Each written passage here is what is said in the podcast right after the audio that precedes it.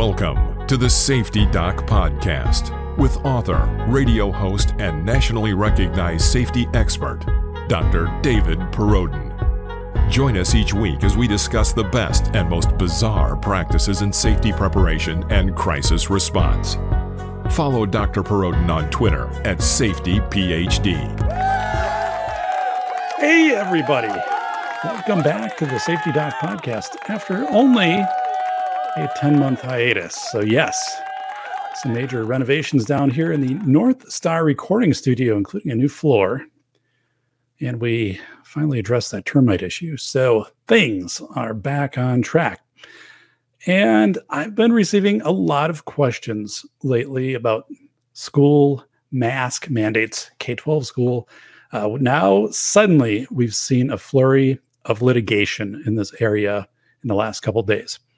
So I'm going to unpack this process of what exactly is the deal with uh, Board of Education policies and practices for deciding if you have a mask, if you don't have a mask, who's liable. Um, what about the money that schools received, right, from the federal pandemic relief fund and some of the wacky things that school districts bought with with this pandemic money um, has nothing to do with uh, cleaning and sanitizing and stuff like that, more about sports. So we're going to get into that. And I'm going to talk about contact tracing, what that looks like in schools. Also, uh, environmental services. So, this is a big part of the discussion, which has been quiet, right? Like, it's very common for schools to be tested for mold and MRSA and things like that, and to have companies come in and do remediation. Sometimes they have to shut a school down for a couple of weeks. Getting, getting mold out of ceiling tiles or you know behind a false wall or something like that. But so, like, where are these services? Like, why aren't we hearing about this on the news and coming in and testing surfaces or testing the air?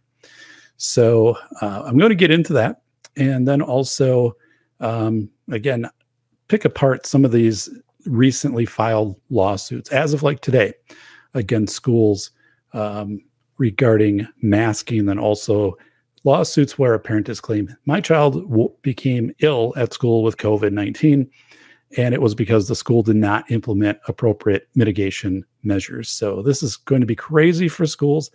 A little bit here. I am teaching uh, two school legal issues courses this fall.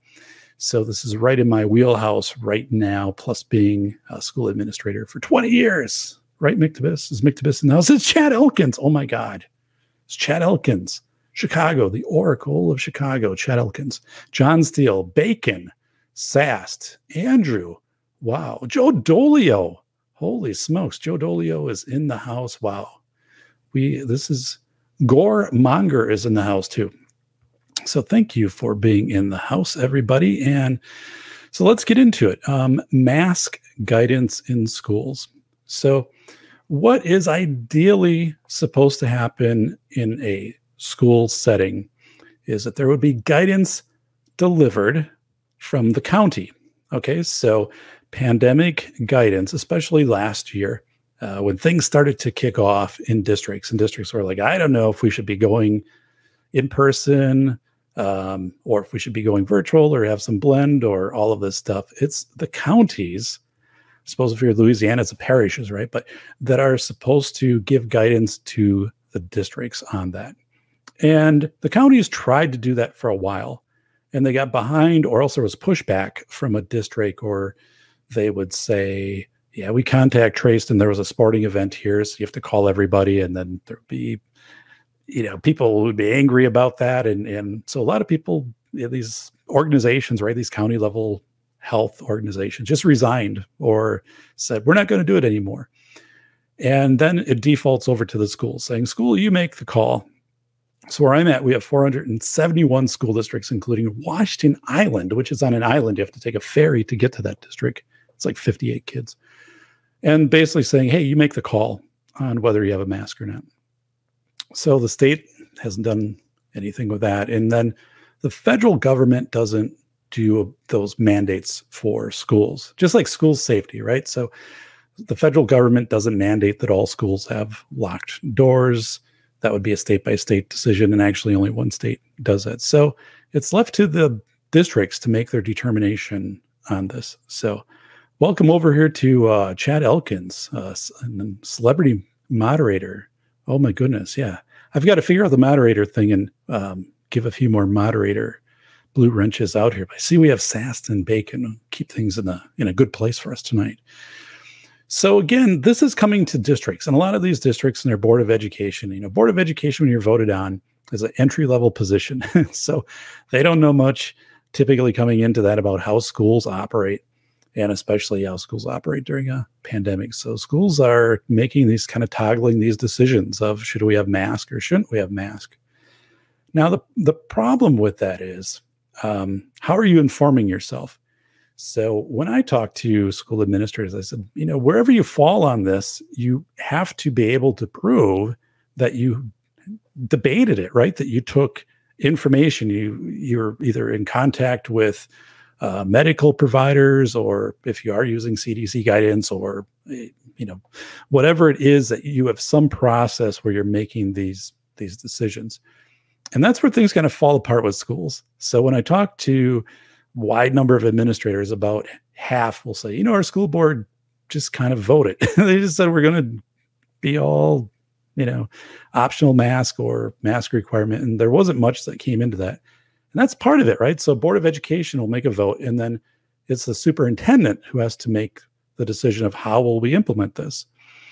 So if it's a mask mandate, let's say that a board of education says everybody has to wear a mask, then it's the superintendent's job to figure out okay, how are we going to notify people? How are we going to message that? Are we going to, you know, email parents? What if parents don't speak English? How are we going to communicate that out? Are we going to have signage? What's the expectation for administrators? What if somebody doesn't have a mask? Are we buying masks to provide? What if a kid doesn't wear a mask, or what if they don't want to wear a mask? What are how does all of this happen? How about professional development? Teaching kids to wear their mask, especially a four-year-old, right? who's going to take that mask off or take it off at, at recess or whatever it is. So you have to have all of these things that go in with that.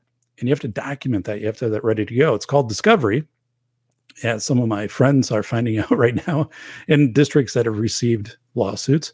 Um, and, you know, the attorneys are asking, well, show us how you made people aware of, you know, whether if you're masking, how you are making those determinations and any ex- exemptions to that. So so yeah, it, it's really wonky right now, and these these lawsuits are coming up where parents are suing districts, and they're saying my child became ill because they were exposed to a child or a staff member who wasn't properly masked or masked with with without fidelity, right? That the mask wasn't on all the time.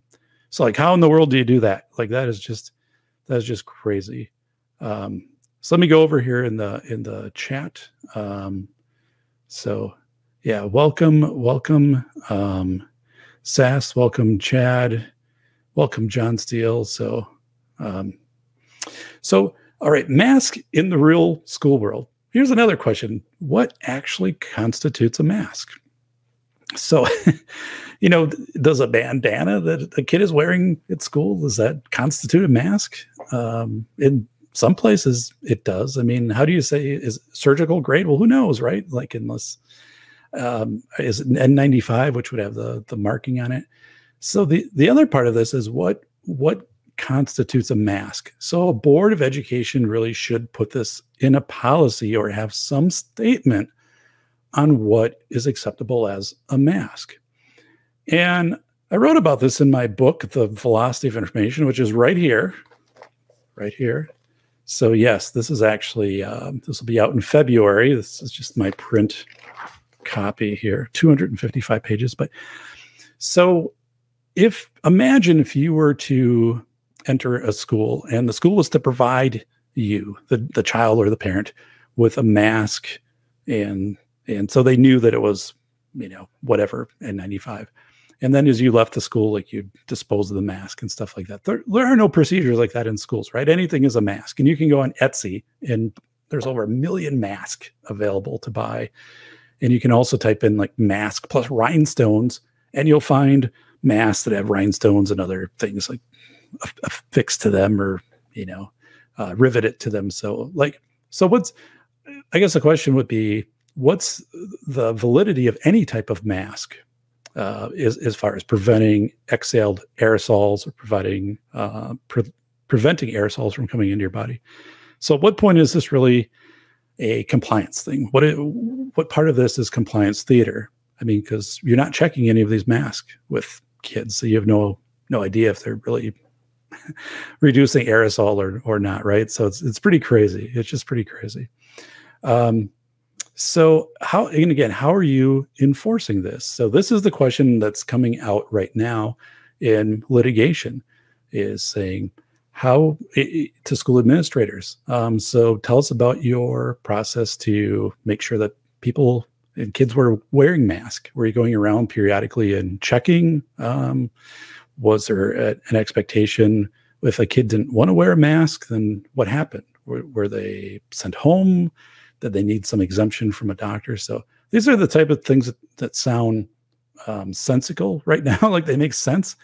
But in the moment, like a lot of this stuff never got done. So it all becomes this hindsight where schools are trying to, to remember, like, what did we do? Or did we remind people and, and stuff like that? So, um, so you can, some students can receive medical exemptions, right? So, particularly students with uh, disabilities, that they don't have to wear a mask. In those cases, then those doctors' um, orders. So if the child isn't wearing a mask, is everybody else in the room wearing a mask? Or what if you have multiple children who are exempted not wearing a mask?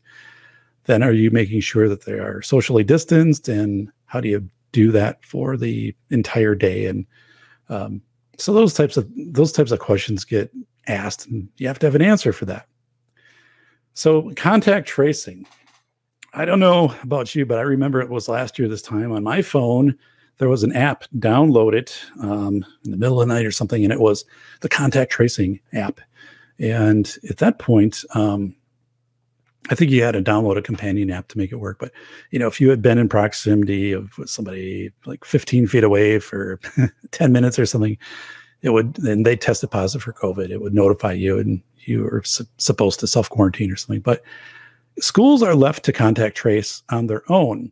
Now, there's this thing called deterministic assessment, right? Deterministic testing. So if we tested everybody every day who came into a school with a rapid test to see if they were COVID positive or not, let's just say that this is something that you could do. You're testing everybody as they're coming in.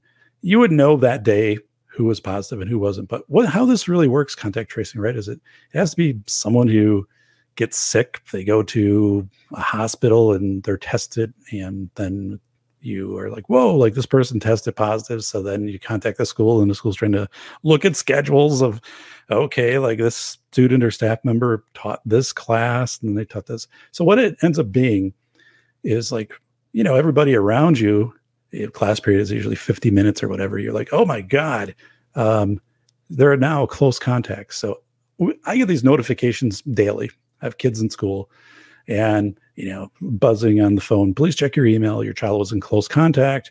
We do not require them to stay at home, um, but please monitor for possible COVID signs.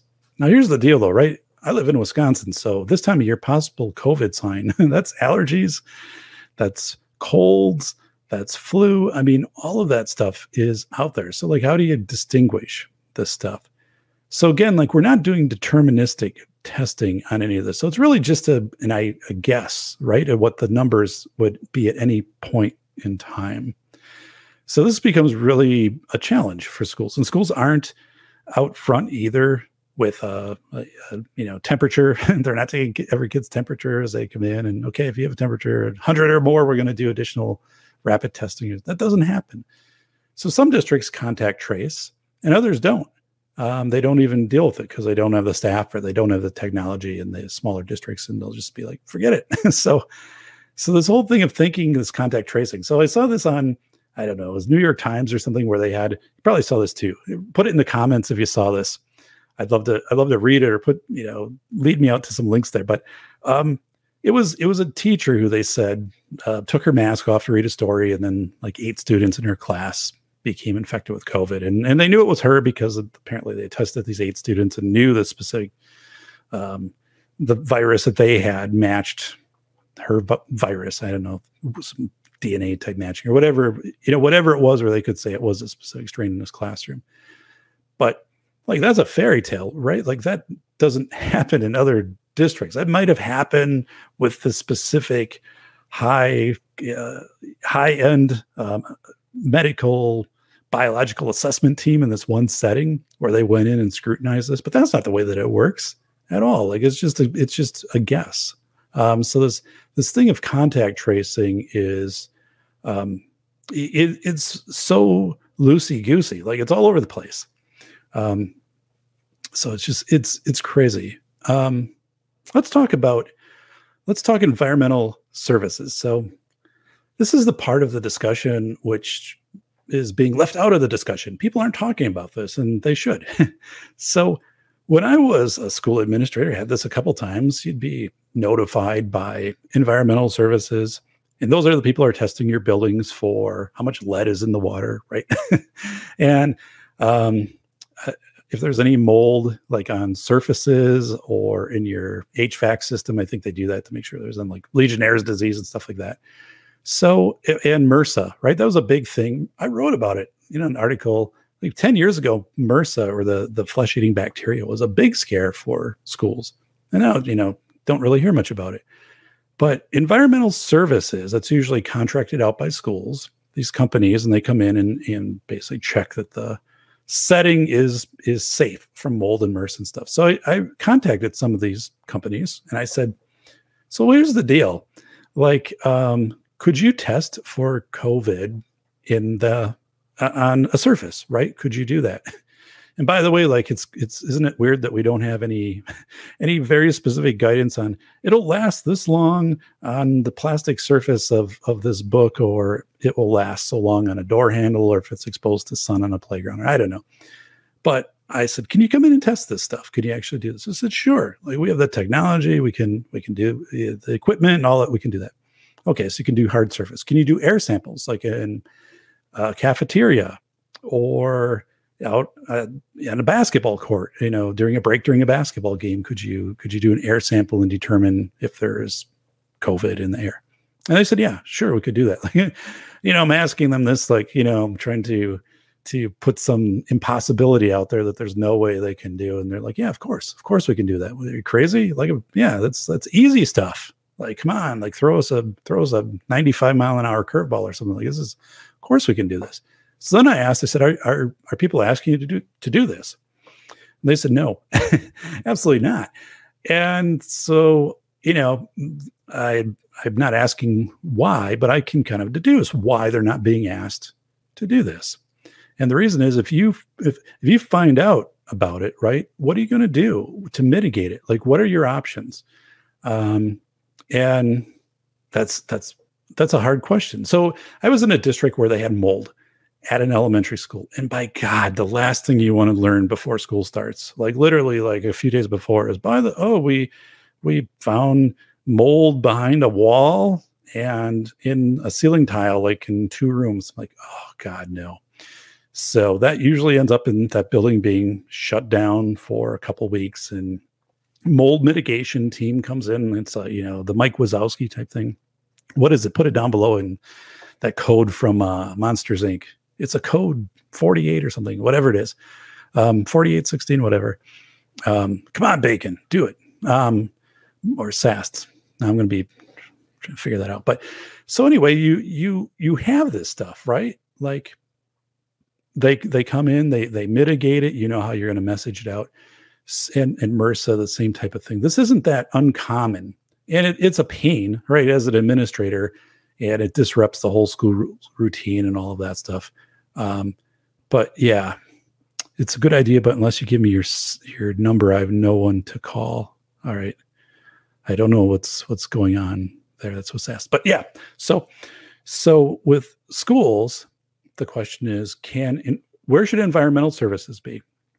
So schools received a, a ton of money um, through, and let me get the the actual um, act here. It was the Elementary and Secondary School Emergency Relief, or the ESSER ESSER fund, in March of 2021, and have received additional dollars since then to improve things like HVAC and stuff like that. So, anyway, schools get the dollars, And I for sure expect it, right? Because in school safety, when you get money from the feds or the state, it just gets poured into things like bollards and cameras. And there's there's no shortage of vendors to just rush to you. So I'm like, why hasn't that happened, first of all, in this case? Because you you anticipate, right, that you're going to be sued as a district for that you didn't um, prevent a student from being exposed to COVID, like they were in close contact, or you didn't clean the handles or the desk or something like that, door handles, desk. So you anticipate that. So like, where where were the vendors? So the another part of this is, you know, with the just-in-time manufacturing and the shortage of goods, the vendors just weren't there.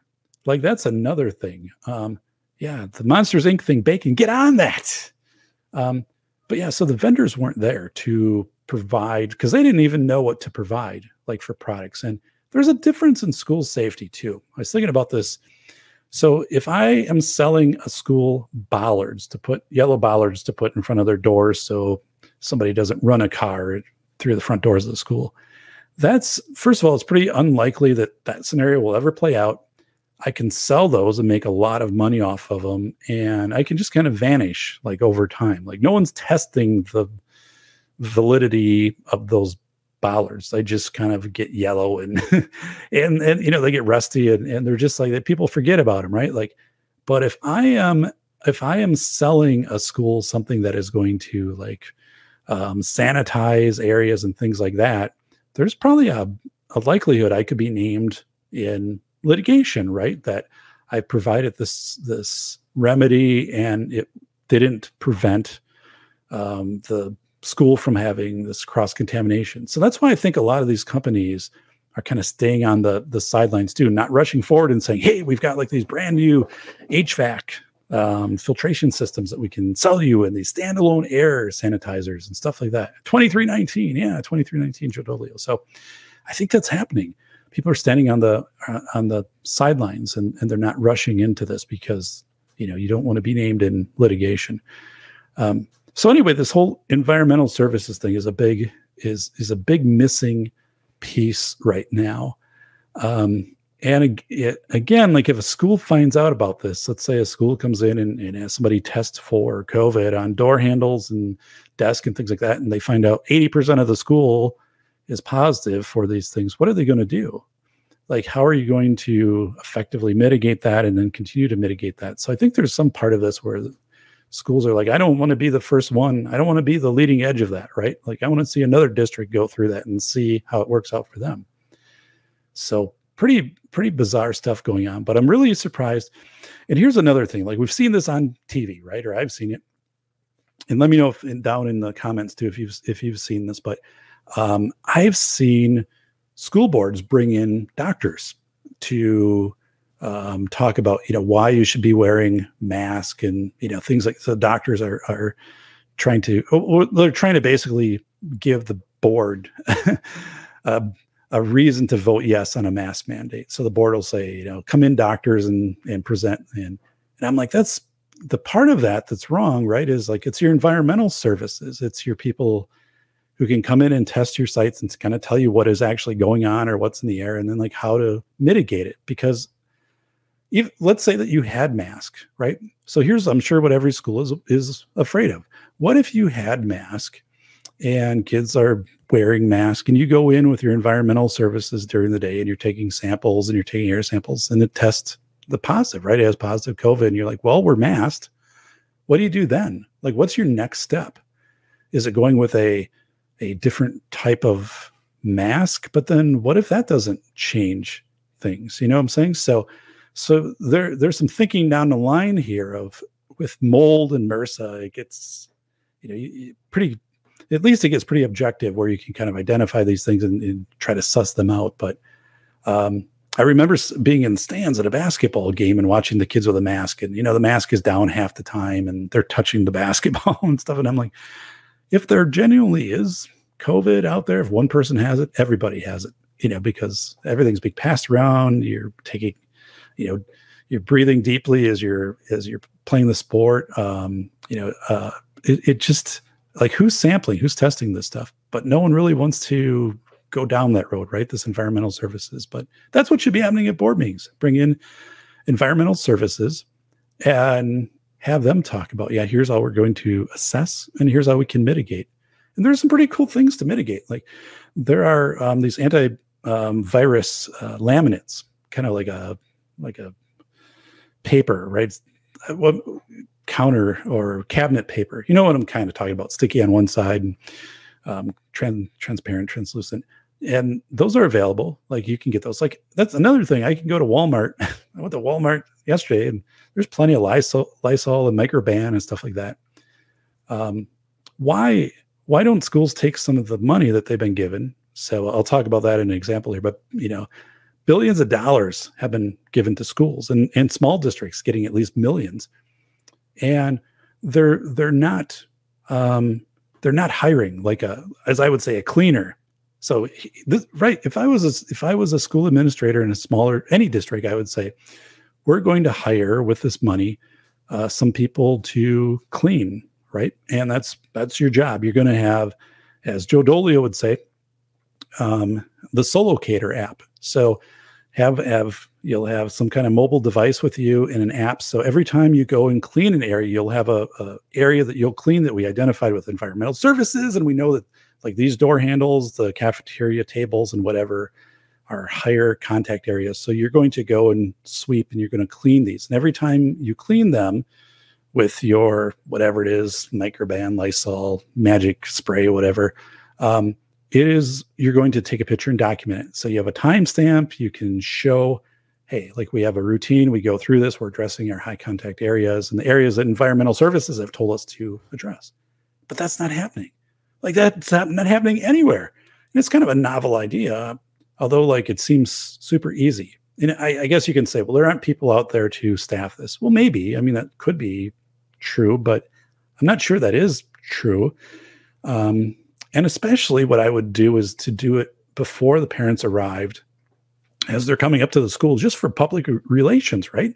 These schools are all battling what's in, in this game of open enrollment. So, you know, if I don't like it in this district, I can take my kids to the next district or to the private school or charter school or homeschool.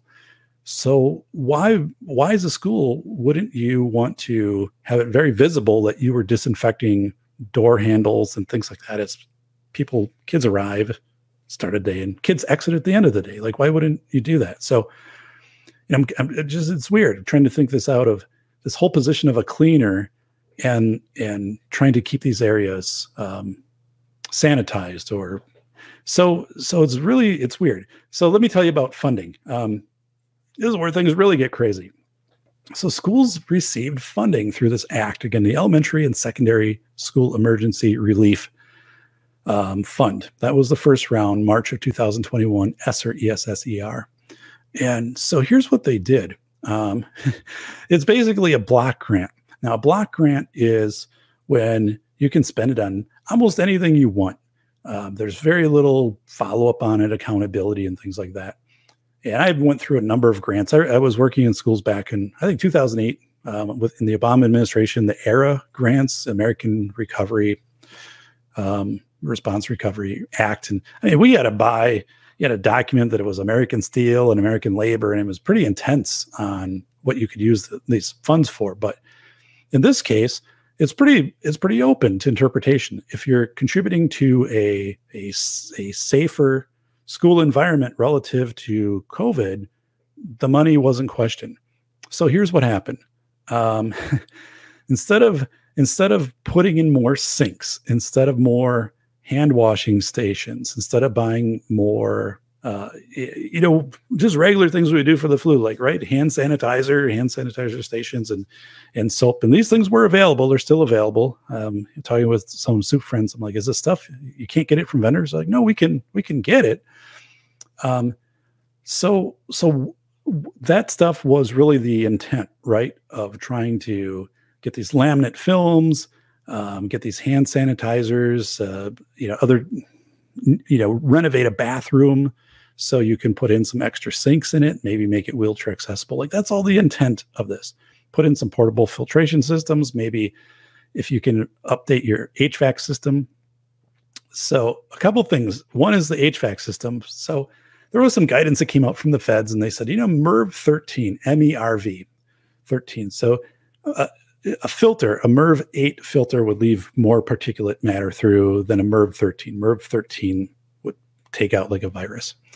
So schools started to realize, hey, like if we were to do this, we'd kill our HVAC motors. like we can't circulate this stuff. Like our motors aren't strong enough to do this. And um, you know, by the way, the building is 85 years old, and every time you know there's a breeze outside, it comes in one side of the building and out the other. So there was just the logistics thing of looking and saying, by the way, we can't get these parts.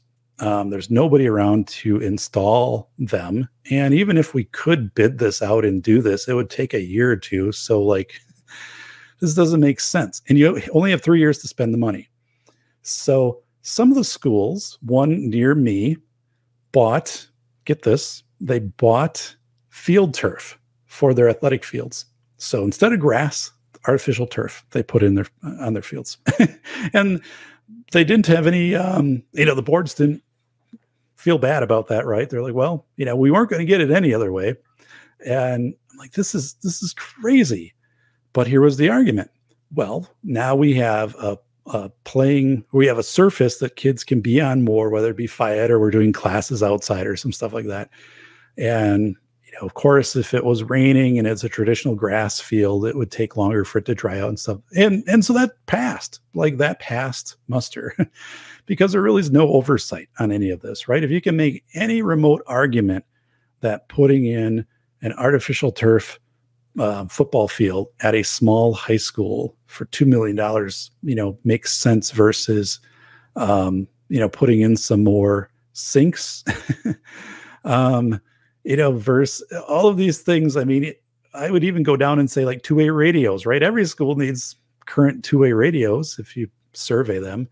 And you could say, well, then we could use, you know, we could update all of our communications, our two way radios, stuff like that, and repeaters. And, and then we can, uh, you know, identify where kids are at and space them apart better. I mean, easy argument, right? Like I, I could give that argument, take me a minute.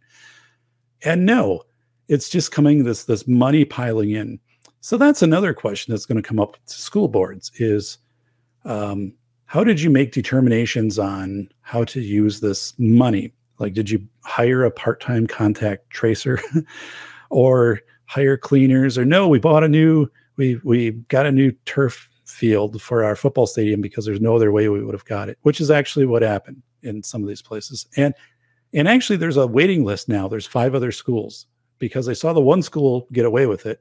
so they're in line to do the same thing. And right, like this is completely crazy.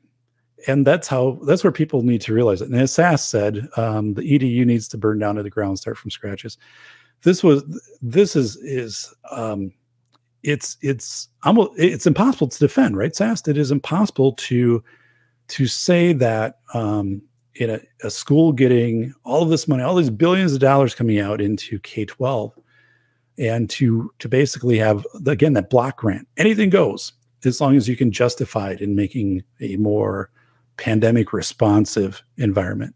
Again something that would take most of us a minute to come up with some way to make any argument for anything that we needed in a school or didn't need. Maybe it's just like this wish of want and suddenly here you have $2 million and you're putting in this artificial turf field. Um, and that really, I mean, so it really gives schools a bad name when they do that. These and these these things get into the media, and especially then the school boards are like, "Well, too bad.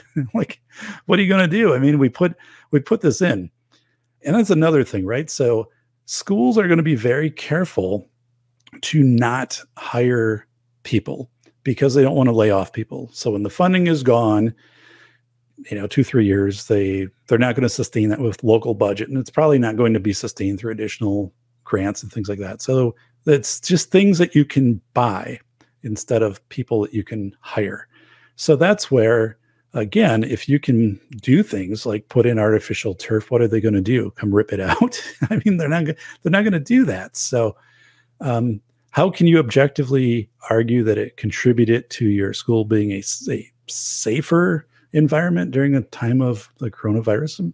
You'll have no idea, right? I mean, again, you'll just be able to make a speculative statement saying we had this area available so p- people could take their kids outside for class on a sunny day. By the way, it's getting cold here right now, so I don't know.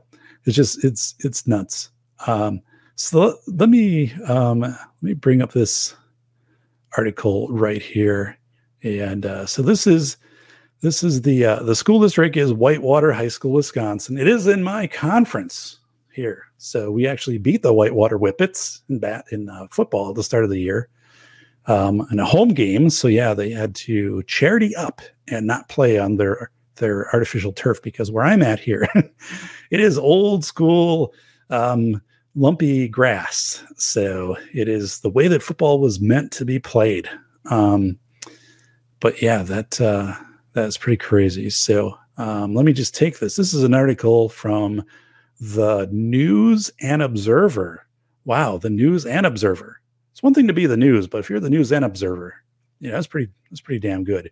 Um, so the News and Observer, Collin Binkley and Ryan J. Foley, I guess from the Associated Press, October 7th, 2021.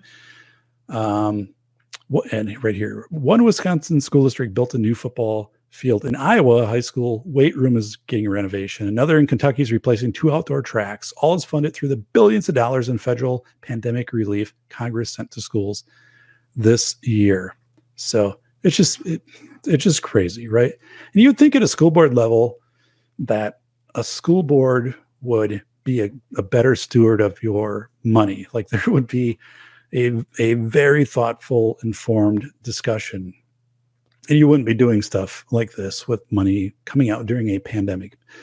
So what would be things that would logically make sense? Updating your your computers, right? And and your ability to do distance learning, any of your Wi-Fi stuff, um, of course, hand washing stations, ventilation, HVAC, um, windows. I mean, replacing carpets with um, hard flooring. I mean, it's endless, right? It's not hard to figure out how the hell to appropriately spend this money.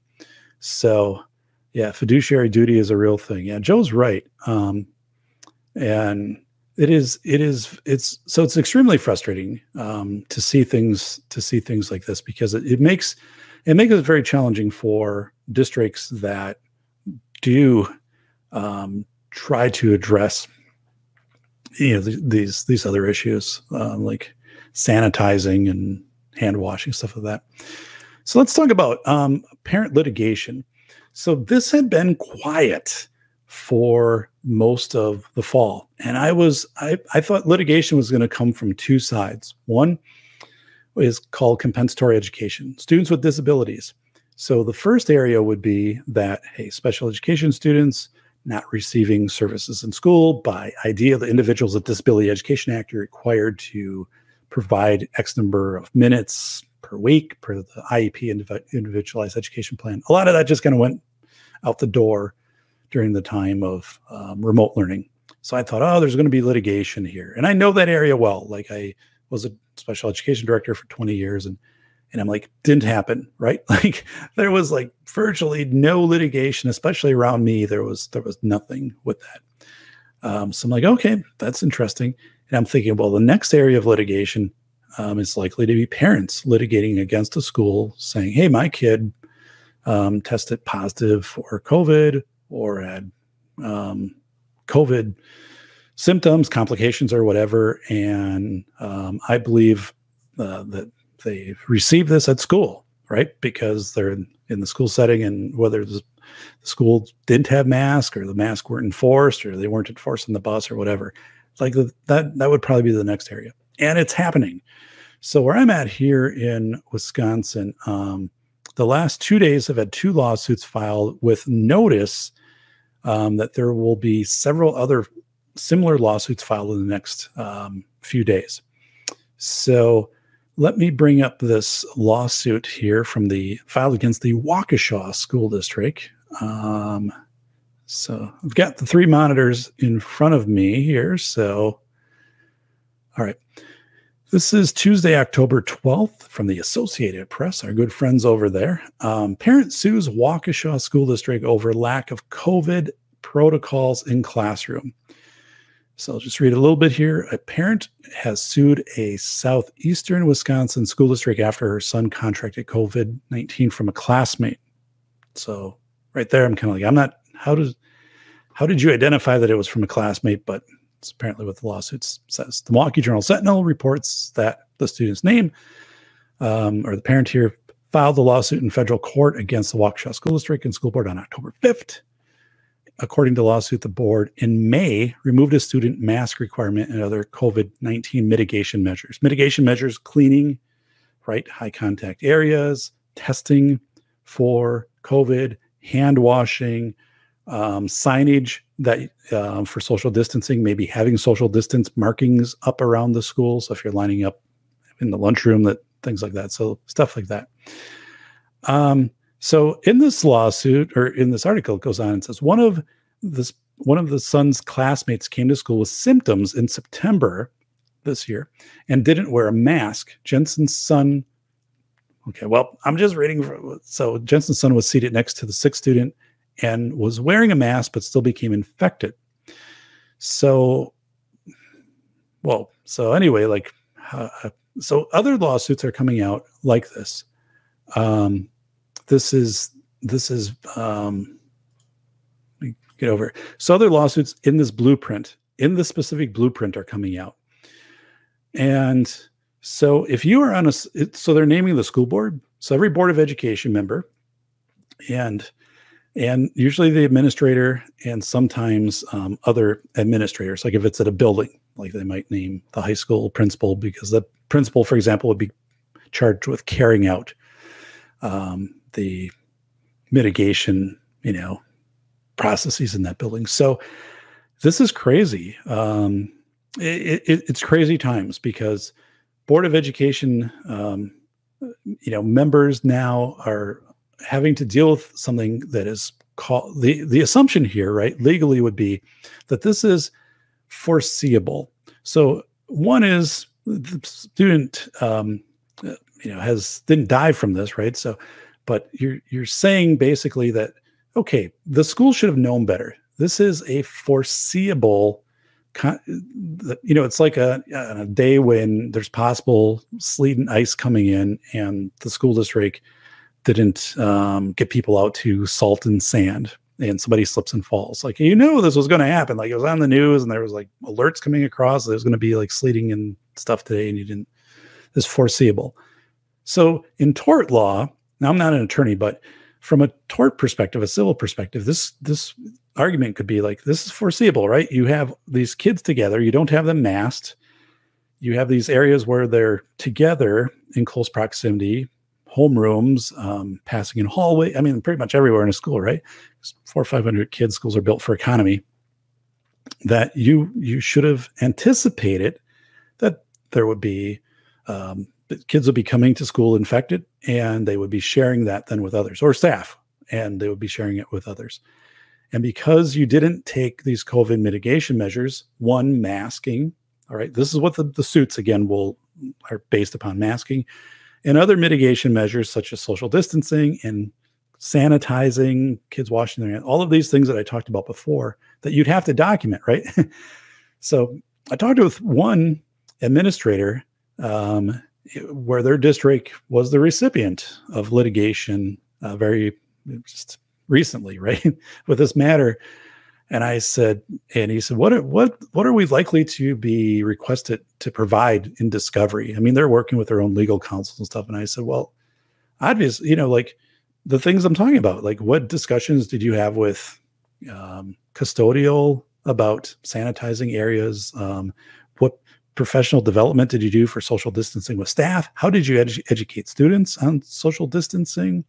Was that you know through uh, assembly well assembly right? Yeah let's do an assembly. Let's get 800 students on bleachers. But um, was it like a little was it a video that you put together that was a I mean, all of these things like you have to be thinking ahead because these are things which are going to show that you um, had reasonable efforts to make people aware. And, and how did you enforce this right? Were you have as teachers if they were seeing students with this were they reminding them? Were they providing mask uh, to them? I mean what what were the ways that you're doing that?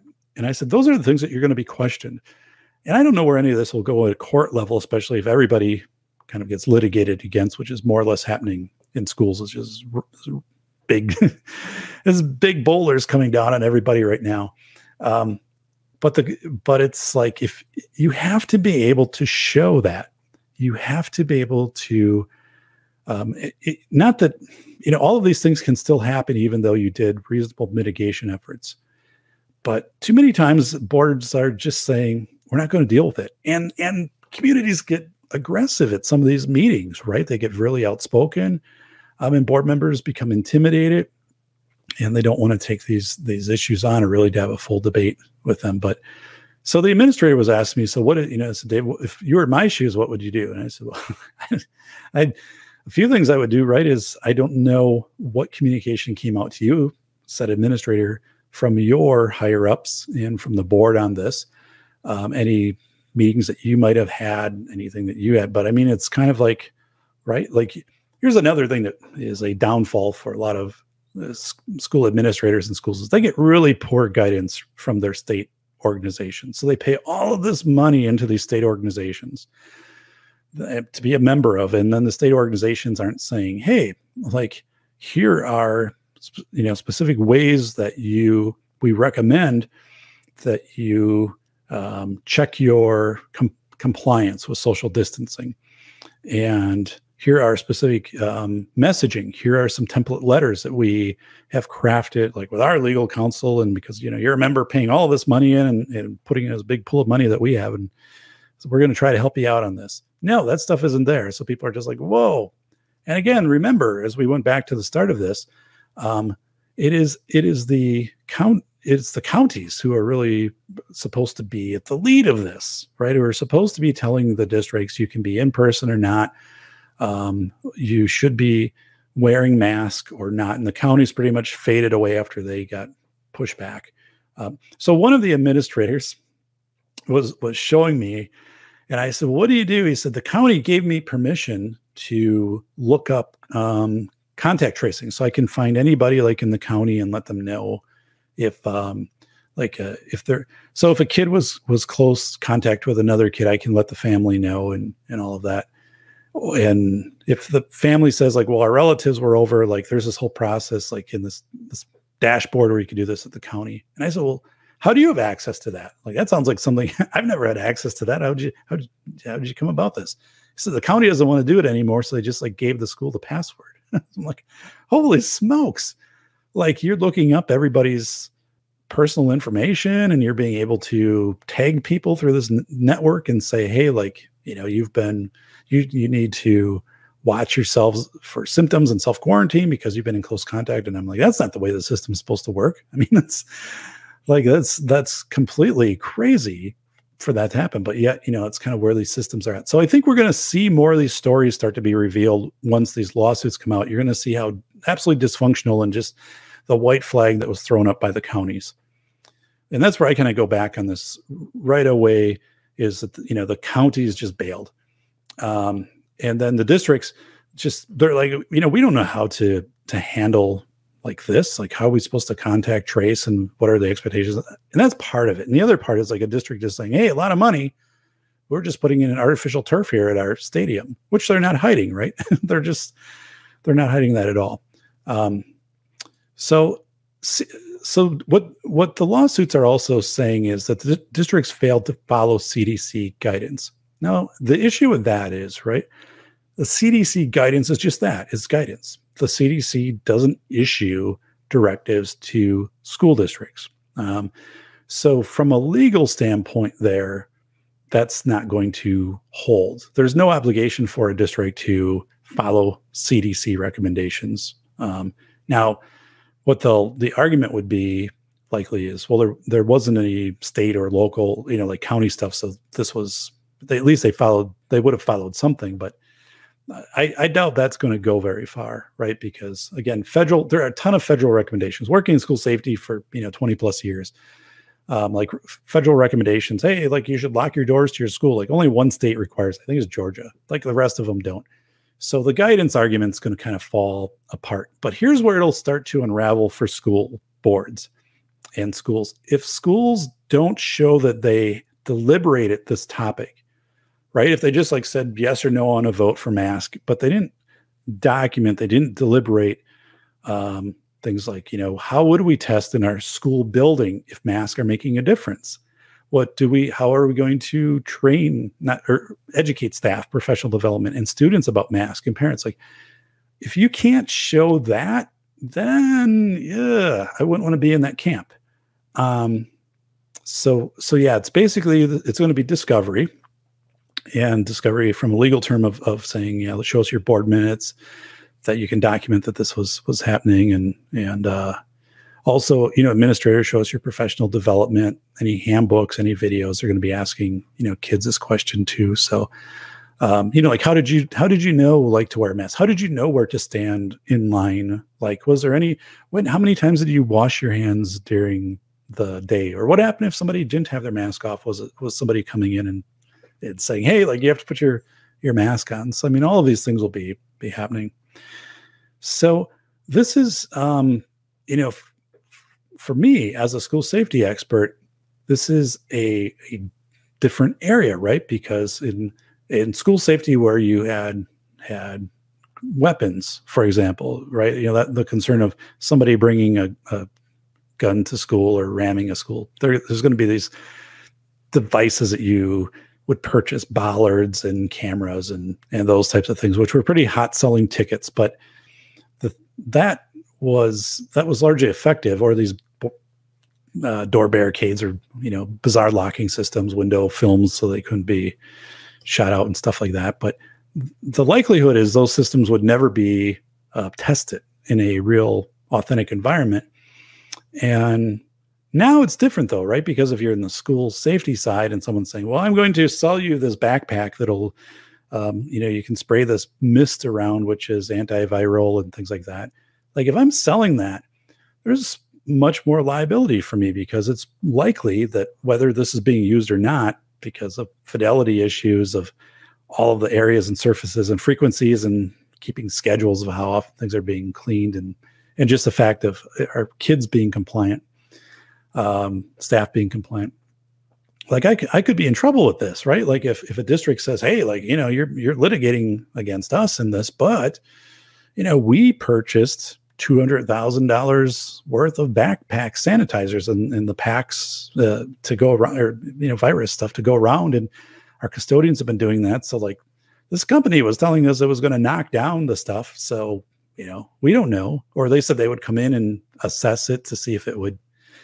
So, those are the questions that are going to come up, and it's why these companies are kind of on the sideline. Think about it. If you go to a uh, a big box store, like a home improvement store, have you gone down the aisle, like the HVAC aisle, where, where, the furnace filters are, and seen end caps and displays and said, hey, like get your antivirus filter. Like here it is, you know, made by whatever company. And no, like we haven't seen that. We, but why not? If you saw it, if somebody marketed that and said this is a, you know, we're claiming that this decreases virus in your, you know, in the air in your home and stuff, people probably would buy it, right? That stuff would sell out. But why don't you have that? So, you know, some of the questions is one, it's hard to to get product. Yes, that's part of it. But the other part is like, if you were to actually make things to that specification, it wouldn't work with home heating systems, right? Like if you were to put that in your house, it, your furnace would die. it would burn out, and then you'd be like, "I'm suing you because this filter made it too hard for my furnace to suck air through." And and um, and you know, so these companies are like, "Well, you know, we're going to sit this one out," and it it's it's absolutely um, bizarre, you know, to me that we haven't seen kind of more targeted marketing. So let me go over here into the chat. And it is um Bacon who said um, masks are supposed to help.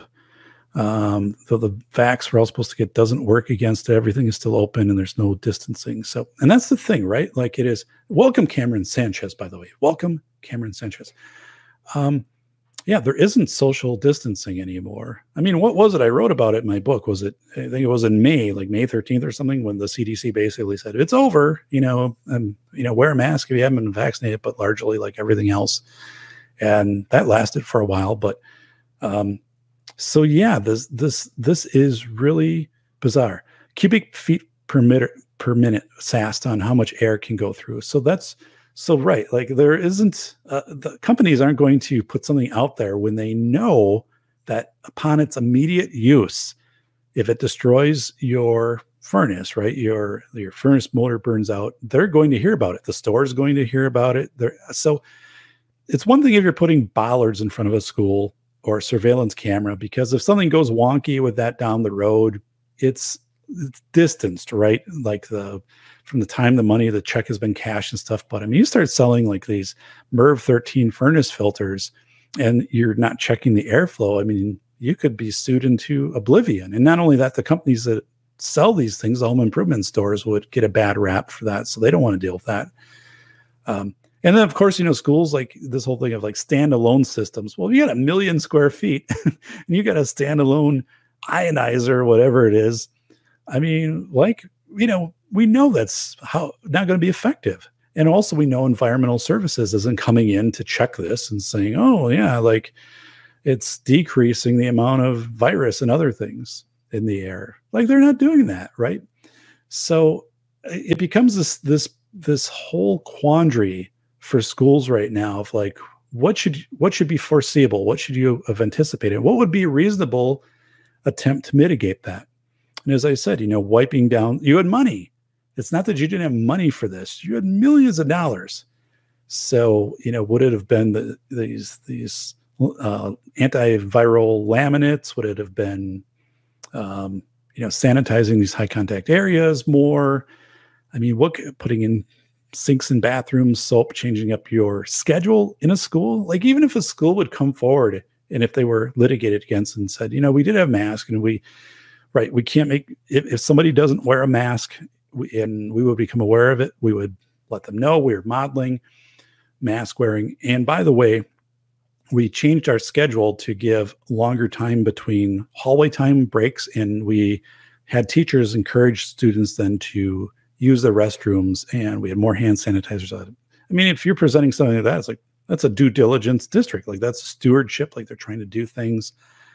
Um, but so those will be the questions that are coming in on this. Um, is it's going to be very very difficult also for parents to say back in five months ago, my child tested positive for COVID, had symptoms, and because they were going to school, and and so that I mean there isn't that level of contact tracing that exists in these places. So what they're going to try to do, right, is just to say that a school passed a uh, made a decision to either uh, mask or not mask, and then never did any testing to see if it was effective. It's it's both ways. Like if you mask, just because you mask doesn't mean that the school would be safer, right?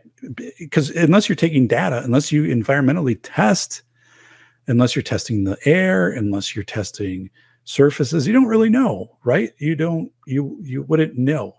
So these will be the parts that will will come into play. I can tell you the states will be like, whoa, like we don't want any part of this. We don't want to we don't want to jump into this. They're going to wait for the Fed to try to make some decision.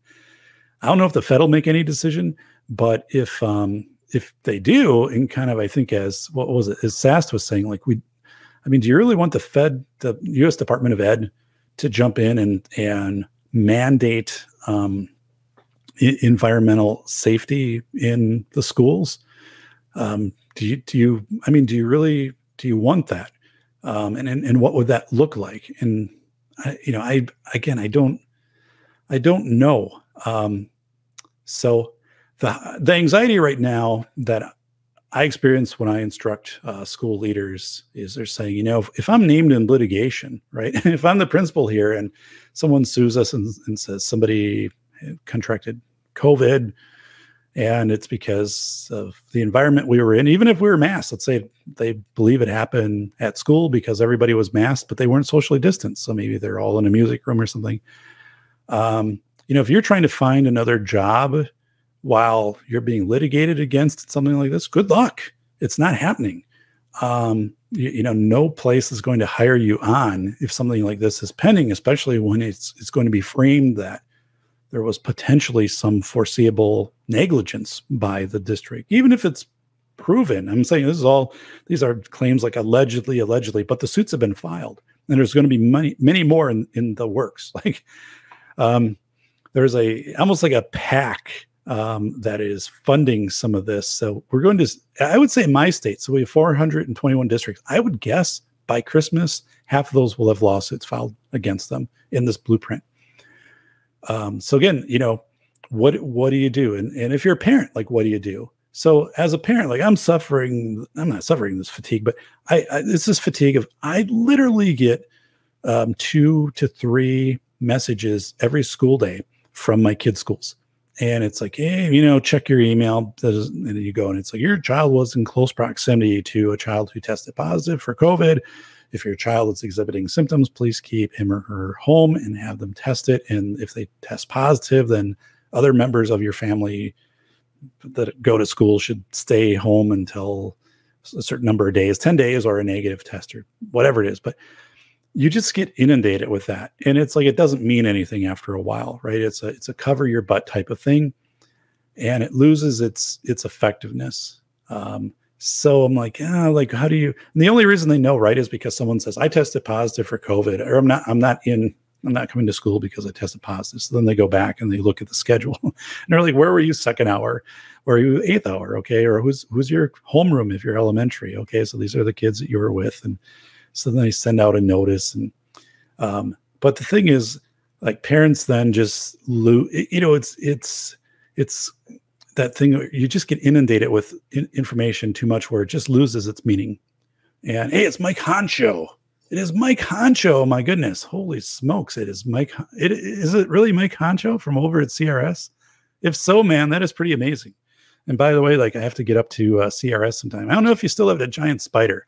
It was in the background of your videos last year, but I do need that for Halloween because I do have another giant spider here, but I only have one, and I need the other one. So if it's up there, I gotta I gotta make a trip there and snag that giant spider. So I don't know. I don't know. Um, so yeah, it, it is crazy. So so again, kind of a you know of, of where we're at with this is it's a dam break, DAM break right now for litigation. It was going to happen at some point, and now it's happening, and is this massive group of parents all in the same template coming forward and saying, schools, listen, like you should have known um, better. This was foreseeable. If kids and staff weren't wearing masks, people are going to get COVID and so that's part of it but again like even if you wore a mask and you know it's like well maybe there was a time when the fourth grader didn't have his mask on or you didn't have mask at recess or there somebody on the bus the kids weren't wearing mask and no one was enforcing it so there all these situations will come out schools are going to have to really get on their game they're going to have to to sit down right now like and this is one thing i've been helping a few districts with not trying to to help them evade this, but just say, I'm just trying to give them a prep of saying, like, here's what to anticipate in discovery, right? Like, I've been through discovery, um, working in, you know, with um, legal cases and things. And I said, here's likely what they're going to ask for. So if you have any professional development with this, and, and if I, I don't think we're far away from seeing school districts who will immediately then turn around and, and litigate against the county. And they'll, they'll, they'll bring in this triangle, right? They'll say, like we're being litigated against because you know we had to make a judgment because the county didn't do their job of advising us on this um you know like our covid numbers and the community and and coming in and and off you know setting up testing sites and doing that so like we're not going the ship's not going down alone here like we're taking the county down with us so i would be i would expect in some cases or, or some lawyer will figure this out or they'll watch this and be like god dave's got a good idea there um, and they'll go right back and say, listen, this is neglecting because of you neglecting your duty. We did the best we could, but you know, it's like trying to put out your your neighbor's house with a fire hose and then they they sue you. You know, they're like you didn't do a good job. Like yeah, you put too much water on this side. If you would have put it in, on the roof and whatever, it would have survived. And be like, well, I called the fire department, but you know they didn't come out here, so I did the best I could. like if um, this is kind of not my area. Like here, you know, working this trying to put your house with a with a hose. Um, and and so it's kind of you know that's that's like an analogy, right? Of, of you know when you, you're looking for this the county, and the county then should be expending resources to come in and objectively assess this type of and they should be in charge of contact tracing they shouldn't be giving the password over to a school district i honestly i so yeah i was i was instructing a legal class and one of my students said, who is, you know, in in this role in a district, and and he said, "Hey, you want me to bring it up on the screen?" I said, "God, no! Like, don't bring it up on the on the screen." But like, if is if this is authentically happening, um, yeah, like sh- I guess show me the the interface, and the, so at least I have an awareness of what you're, and also like, dude, do you want to take on the responsibility of of doing this? And he's like, well, I, I think I'm, you know, it's better that I do it than not get done. I said, yeah, but I mean, it, again, it's like this is you've you've is this something you should even be be dabbling in here this magic science of trying to figure out contact tracing and and using this this network. I mean it's like a ouija board. I mean you never know what you're going to release with this thing. I mean it's just crazy. So yeah mike honcho says yeah then no sue for water damage. Yeah. So i had a scenario it's like two years ago. My neighbors the windows were open on their house and they were they were gone. It was like midday and their their fire alarm you know the smoke alarm was going beep beep beep beep beep. I'm looking over and I'm like, that's coming from their house. So I start walking around their house, and you know they've got the the cameras outside and stuff. So I'm like, oh, if you see me, I'm like, I'm tr- I hear like a beeping noise. I'm just trying to figure out your house is on fire. So I'm like, do I call the fire department? I don't see any smoke. I mean, like, I'm pretty sure like we're in good shape here because like um, but you know, so monitoring their house for like 45 minutes until like know the batteries die or whatever. But I'm like, should I be calling 911 or, you know, uh, what, what, what's the protocol? What's the protocol here? I'm not really sure what to do, but I was used to be a firefighter. So I'm kind of thinking, you know, the windows were open. It's a two story building with the draft. Like that building, if the house wasn't really starting to show any smoke in 45 minutes, are probably good. So, um, but yeah, I did tell them like, yeah, it was over. And uh, yeah, your your smoke alarm. So it's kind of monitoring your house. So if you see me on your surveillance, I wasn't scoping out the place. I was just listening for the smoke, the smoke, the smoke alarm, whatever you got going on there. Like, you know, some something's wrong. So, but um, but yeah, it's it's just crazy. So let, us get into SAS too many. So SAS um, wrote uh, contact uh, tracing is the gateway drug to social credit scores. And you know what? Um, I I posted um, quite extensively about social credit scores um, in other people's threads, right? in other people's forums, like so um, and discussions. Hey, Sir Brian Bowden from New York. Brian, Brian, by the way, I wrote a chapter about Brian in, in the book, The Velocity of Information. So there's a company that printed this off for me. So this is actually going to be in hard copy, um, paperback, ebook, and um, audio, audio audiobook. So that's uh, that's cool. So yeah, it'll have a different design to it too. Like, um, I sent this out to a lot of people. Are like, is that actually the design? Is that your cover? I'm like, yeah, it's just a concept design. But the book is done. Like, this is actually the done, the completed book with 471 end notes and it's 255 pages and graphics stuff. But Brian, I interviewed Brian Bowden, um, and he, there's a chapter um, about Brian in the book. And when he was in, well, still in New York City, right, Brian, and he was he was going out and talking during the onset of the lockdowns in New York of like what was happening, you know, like what's happening in stores. And there's just it's a really great chapter. One of the quotes from Brian is the best quote in the book. He said, um, "It's like a it, going into a store in March of 2020, where he lives in New York, was like uh, David Byrne, the Talking Heads, where people just kind of shuffle their way back from you, like I don't want to be by you because you might have a virus and whatever." Um, but yeah, real. Uh, it's it's a terrific chapter. It's, it's great. So thankful uh, to Brian for that. Um, so Sans was saying, you know, this gateway to social credit scores. Well, the reality is, I've I posted pretty aggressively on social credit scores because um, it does seem right that if you're there are so many indicators right now that are kind of coming into this um, fiscal um, monitoring, right? $600 transactions and contact tracing where you are and where you've been. Um, anyway, social credit scores. If you, if you go on and look for Tom Scott, did a video on YouTube in 2018, December 2018, about social credit scores. It's a fiction one. And actually, I think Tom, I think I was commenting on it of saying, you know, this is pretty accurate to how this would actually be rolled out. Of you know, if you how you would up your score, your score would be public under his fictional video. So let's say it was zero to 100. So, like if you're in the 80s, like that would be good. You'd be able to um, uh, you know, get loans for a vehicle. You'd be able to, to, travel and you know these other things. But if your score dropped below a certain level, kind of like it doesn't if it does in China, like you, you don't have access like to the train if your score drops below 70 or something. So then, how do you keep your score up? What are things that you do to keep your score up? Well, some of it is compliance, right? And or you know volunteering or or things like that. And and there's there's also this thing of like disassociation. So like if you have a relative or friend or whatever, and um, you know, they are uh, in trouble with the law or they're being non-compliant with areas we're being asked to be compliant in, and and you would file this formal note of disassociation to increase your score because you're no longer associated with them. So it is it is pretty eh, pretty scary stuff. Um, and I know t- so Tom Scott put in his in his video, uh, which is only I think like seven minutes long. Um, it's really it's really good. Um, social credit scores. Tom Scott YouTube.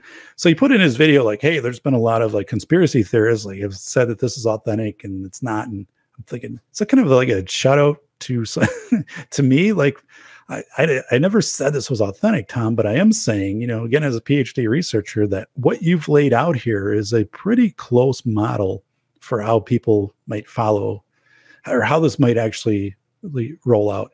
Um, so it is it is weird. Like you could actually for example, you could do it's not a big step in a school system to say, hey, we would do a pseudo social credit score for our students, right? If you're wearing your mask um, during the day and you wash your hands twice, um, you know, you get one point for the day. And if you know whatever, if if you're not wearing your mask and you get a get a reminder, you know, for that, then there's a you know there's an entry that's made and you lose uh, 0.2 points or whatever. I mean, you could, you, it wouldn't take long to put together some kind of system saying, you know, you want to be up in this range of so many points. And then if you are there, we will periodically, you know, have ice cream at lunch or we'll do drawings for school apparel or a Pizza Hut certificate or whatever. And, and uh, you'll be in the running for that. You know, and like schools kind of do that with attendance anyway, especially at high school. Like, you know, I think one high school, they, they, a couple of years ago, they, if you had um, attendance where you missed like two days or you know two days one days or no you didn't miss any. You were in the drawing for like a truck. And the district said well guess what? Like us paying at that time maybe $20000 for this truck was less than paying a truancy officer and going to court and these other things which you know is maybe costing us 45000 and so we're going to put this carrot out there of a truck. So you can find that. Like if you find it put it in the comments somewhere because i would i'd be pretty interested to to read that story again. But um, so going back, um, so Mictibus um, wrote lots of public record sites out there already trying to aggregate a score for everyone. Yeah, yeah. So like that's and, and you know any of the the credit agencies, right? Like we all have credit scores. I mean, it, it's to, it. The other thing is GIS data, global information systems. I wrote, I, I talked about this on PBS that you know, all of us have car insurance, right? Or property insurance, but let's say car insurance. Like the the car insurance company knows how many vehicles get stolen a year where you're at, how many hailstorms there are, floods and all. They, they know all of that. They have they know it down to not only your zip code, but down to your neighborhood. Um, so this information is really, really starting to come in. So um, Brian Bowden wrote, We are in the midst of a revolution against the social monster. So, yeah, I, I wrote about Hobbes' Leviathan in School of Airs, Hobbes' Leviathan. So, Hobbes was um, from England in the 16th century saying, you know what, eventually these, these companies or government, right, as government gets too big, like people want some government, um, but then it gets too big and you have to decide how you're going to take on the Leviathan. Um, and yeah, I mean, I would have I would have never thought we would be at this point of of this type of of government um, uh, mandates or, or, or dictates, right? Of saying um, you, the moratorium on um, evictions and stuff like that. And, and again, coming back to where we're at with the school money, the billions of dollars going out to school, the fact that there was virtually no guidance on that. I mean, again, like I talked about a, a school that put in artificial turf on their football field and just said, yeah, well, then kids can be out on the field more because the regular turf is not accessible throughout the year as much because it rains and it gets muddy and stuff like that. And I'm like, whoa, like that actually worked. Like in my years as an administrator, you had to come up with a much better argument than that to, you know, to have that fly. I'm like, how in the world did this go? Like, how is that not challenged? And they're like, no, it's too bad. You know, it's too bad. It's there. Um, so let's see. Um, the bacon writing or, Cameron wrote there will be competition on who can get the lowest score. Yeah, you know that's that's interesting. Yeah, um, or if they'll just like if you get below like fifty, it won't show anymore. Um, that's that's kind of that's kind of funny. Um, there'll be a competition who can get the lowest score. Um, yeah, um, Bacon. Um, Mictobus wrote any algorithm can be exploited. Certainly, right? And like on my vehicles right now, I mean, one of the things you know when, when I purchased my vehicles, I remember the, you know, the dealership saying, um, a benefit is like teen driver, like you can track everywhere the vehicle has been and all this other stuff. I'm like, oh, like really? yeah, just go in and you can print it all off. And I'm like, even if I'm not, you know, so I'm like, okay, that they have that. The insurance companies have. I mean, like all of this stuff. I mean, all of the vehicles have the the audio in them right now, and and things like that is it's really a weird and what would it take to shut something like that down right where you just don't you can't get your vehicle to start because it's a code's been sent out and it's like you're not driving that day you've hit your carbon credit i mean it's kind of bigger things john steele at the safety doc podcast would you what do you think of aaron's suggestion that the unvax should wear a yellow star when in public i didn't hear that i listened to a couple of aaron's podcasts recently though um, so i talked so I right. Um, obviously, I don't think anybody. I, I don't think anybody should. Um, I'll go back to Clay Martin's um, Concrete Jungle, right? So Clay Martin's book Concrete Jungle, where he said, "Don't show your affiliations in public." And that was a time a couple of years ago of saying, you know, don't don't because you never know how someone is going to perceive that and whether they're going to um, take out violence on you or you know you put some bumper sticker on your car of like nra or whatever you come back and your tires are slashed, your windows are smashed out. So he's just saying, you know, don't advertise your affiliations because you don't know, and you don't know how, right? Someone is going to respond to that, law enforcement, if there's any video and how that might be framed. I mean, so his best thing was to kind of stay gray man. So like that's why it's now.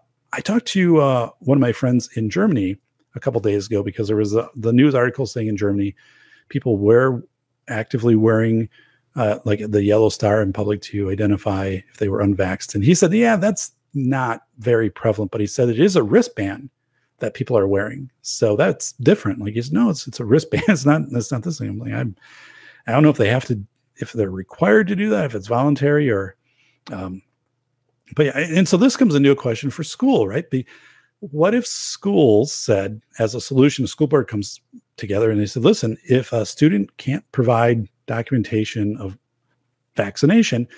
Now, in my state, that's not required. It's required in California, right? With and there are exemptions to that. But let's say that a school board, your uh, your closest level of government, can be more restrictive. They say, "Listen, we we are not going to allow anybody in unless they can prove um, that they've been vaccinated. If you haven't been vaccinated, you're going to wear, yeah, um, this band. And and that way we can identify if we're we will we will test you every day that you come in. We will do a rapid test.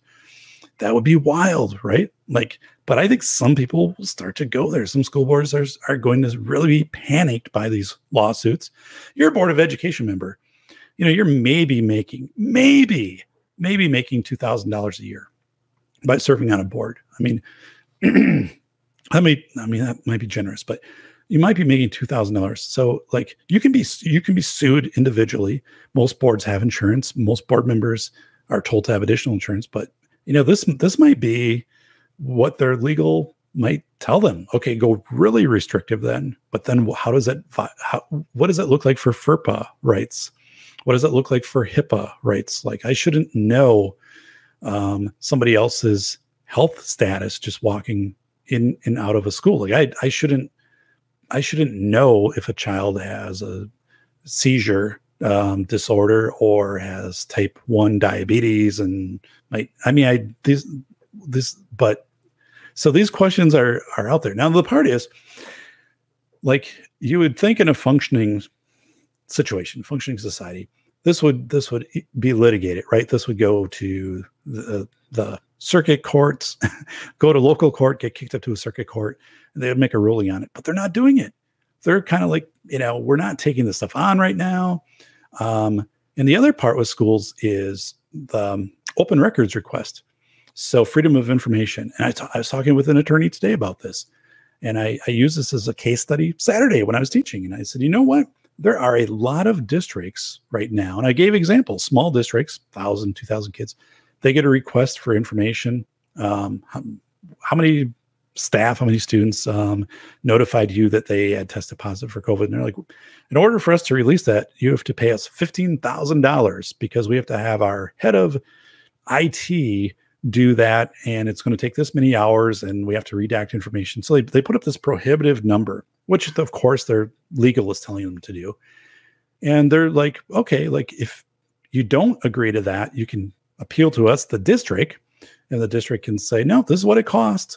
Because we need this person to do it. Now, district is supposed to say the the person with the the least amount of cost associated with being able to access those records so that understands confidentiality and stuff like this. But some districts will they'll just go like they'll say it has to be this person who's making $150000 a year and we'll amortize it to an hourly rate or something and whatever. But um so these it, it's crazy. So so then the the person making the request can bump it up. And this is like newspapers too like and, and sometimes there's attorneys involved and they'll be like they can bump it up and they can try to get it to a county to pressure the school. So school has 15 days to respond. They have like 45 days to to of what they're going to do and like 45 days to comply. And then but the counties will say, we're not taking this on. Like we've got other stuff going. so school, this, this is not a big issue. And we're not going to put our necks out for this. And and so then like if you can't get it there, if you're trying to get it to a uh, state court or you're trying to like kick it up to a circuit court. so it's just not happening. Like attorneys are saying, we're not dealing with this.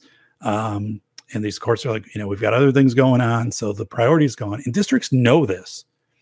So they they know that they can put this barrier up. And the attorneys know it. And it's it is happening all over. Like I didn't have one case study, like I brought up numerous from my state um, just recently uh, of districts of, of coming up with these huge numbers of saying if we if you want this information, it's going to cost you this much. Um, so there's also this thing of of you don't have to. Uh, there there aren't consequences for not complying with the law. Now, when you have board meetings, board of education meetings, they're supposed to be noticed. there's something called an open part of the meeting and a closed meeting. There are conditions for that. There's this thing called Robert's Rules of Order, right, of how to run a, a meeting and things like that. And and that's not being followed either in a number of places. Like they're holding meetings, they'll address uh, a mask mandate and it won't be on the agenda. so they'll just be like, oh, we're hoping we don't get a lot of people to oppose this. So, um, you know, because we didn't put it on the agenda, we're just, we'll bring it up at the meeting and we'll vote on it and then we'll just quick, quickly exit. And, and I've, I've, I've watched some of those meetings where they've been recorded. I watched one uh, that happened on September 28th in my state, and it happened just like that. And it was completely out of order. And one person on the board was kind of like, "Hey, I'm not sure. Like, this is a process." They're like, "Boom, adjourned, gone." And so it's that thing too. There's there's this lack of accountability. Um, states aren't pressing down. State Department of Education pretty much vanished, gone, as far as trying to to do oversight to this. The feds aren't going to regulate the states. So, you know, when districts feel that they can, this is this is the mode of operating. They can. I don't want to say get away with it, but it kind of is is that they don't have to have fidelity in how they're running their board meetings and um, this fiduciary responsibility to stewardship for the millions of dollars individual districts are getting for COVID relief. Um, it's it's it's really kind of unraveling. Like for me as a career in this area, to just see it all of a sudden just kind of go, just kind of gone. Um, so let's go over here into uh, Mike Honcho. Good good chat, man. Uh, you have a good night. Thank you, Mike Honcho. And if you do have that giant spider, you know how to get a hold of me, and I know how to get a hold of that giant spider. Um, Cameron, uh, so the bacon, uh, the rumor mill has it that COVID replaced all other diseases and sickness. Um, so yeah, I noticed today, right? I noticed today, like the, the the message came out with aspirin, not the message. I don't think it's from the FDA, right? Saying, hey, like that, th- we're telling you to take aspirin if you're elderly. Um, the micro dose of aspirin you don't have to do that anymore. It doesn't help you out. Like, what the hell? Like, you got to be kidding. And it, honestly, yesterday morning, I went shopping and I bought, I had aspirin on my list and I bought aspirin just for that purpose, you know, of taking the regular microdose of aspirin. So I'm like, that was, that's been around for like 20 years, right? I mean, you could put it in the, the chat if you, but, and now you're not supposed to take aspirin. So, you know, it's really weird. It's really weird messaging going out. Um, Sast wrote, uh, we got a taste of it last year with the kids being stuck at home. You need the ability to have one parent not work. It's full time job, at least with the younger kids. Yeah. So, and that's that's the thing um, with these school boards is is schools are realizing, you know, they come into this year and they're like, we're going to offer in person for parents that want in person. We're going to offer remote for kids that want remote. And I'm like, ooh, like that that model's not going to work because you you don't have additional staff um, how are you going to make this happen? All of these different sections of what's happening at a at a virtual and an in person, and um, and then you just start to see schools toggle on and off. Like we're going to have in person, and suddenly we're going to have a, a, week off, or they'll say like we're going to have a week off so we can sanitize the school. Well, good luck with that. Like because it's really the moment the kids come back in, the school school would be impacted again. So is it's just it's crazy uh, from that standpoint. And, and this is where I think it's gets gets really shaky really fast for schools, right? If if it starts to if the argument starts to be proven or a couple examples are made by schools publicly by lawyers of these parents where they're like, you know, we asked the school um, if they identified areas of, of surfaces if they sampled for COVID in the schools that they didn't and you know it's not in their board minutes and their environmental and, and they just flat out said they didn't. We said do you do this for mold? And they said yes. Do you do this for mrsa? And they said yes. But you don't do this for covid. Is there a reason you don't do it for covid?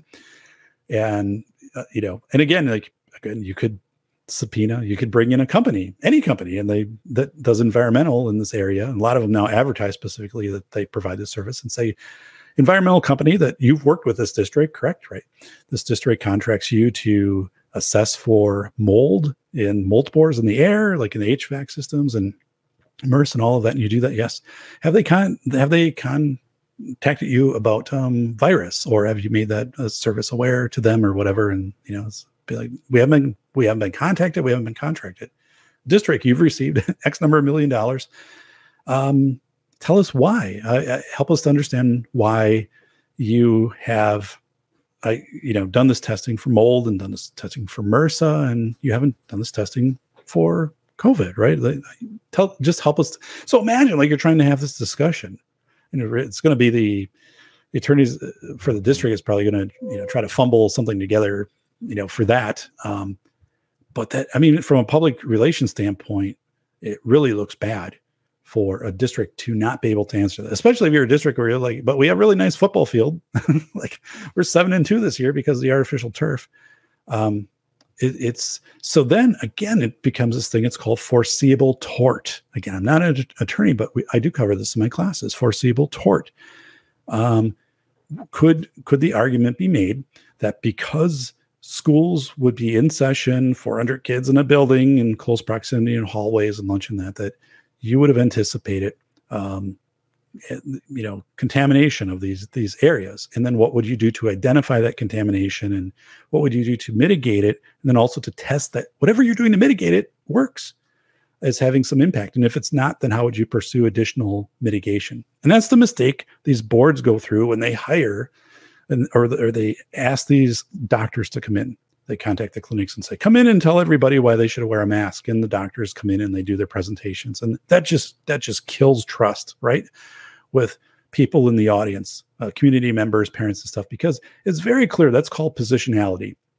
That's the school bringing in the big hammers to basically hammer down the point of we know more than you, and you know here's the uh, three doctors who are going to tell you to wear mask, and you don't have again your environmental people coming in saying here's what we're going to do to here's or, or, even like here's mitigation things like here's a here's a new um, spray that we're going to use or here's some way that we're going to test on aerosols or here's some new you know whatever it is. Like those are the people i would trust. Not that i wouldn't trust the doctors necessarily but i want to hear from those people I want to be like, how are you actually going to pull this off on buses and in schools and during basketball games when people are in a gym and running up? How are you actually going to pull this off and how are you going to measure it? Instead of just having like, you know, the three doctors come in and say, yeah, you got to be masked up. And then the question comes in with the doctors, right? The follow up question would be, how do you determine what is an effective mask? Like raise my hand like how I, I could imagine that. i mean how, how do you determine what's an effective well mass should be whatever but how do you determine that like is there actually a way when a kid comes in 400 kids right as they walk through the door that they could do some type of like well breathe out or deep breath in deep breath out and you could have some machine that measures none of that exists it could exist right but or is it then your responsibility to say if you want to come in you know as board of education you're having students come in you're going to provide a mask each day, and the mask will meet this criteria, right? So we, you have inter-student reliability, inter-staff reliability. You don't have someone taking a pair of underwear with a rubber band as a mask, right? Um, so at least you would have that. At least you could come forward and say, "Well, God, Dave, that's expensive." Yeah, but you got like millions of dollars from your relief fund that you spent on your football field and your weight room and other stuff. I mean, it's no, well, we couldn't get the stuff. That's I know that's not accurate because I know that the vast number of administrators I've talked with have indicated yes, they do have access to those supply, you know, those supplies. Um, and if you couldn't get those supplies, and right, you're, you're trying to get them, and I mean, then at least you could document too that you know we were trying to get these supplies and we couldn't get them.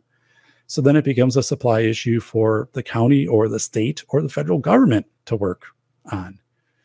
But you can kind of see where this stuff goes. And it's unraveling very, very quickly.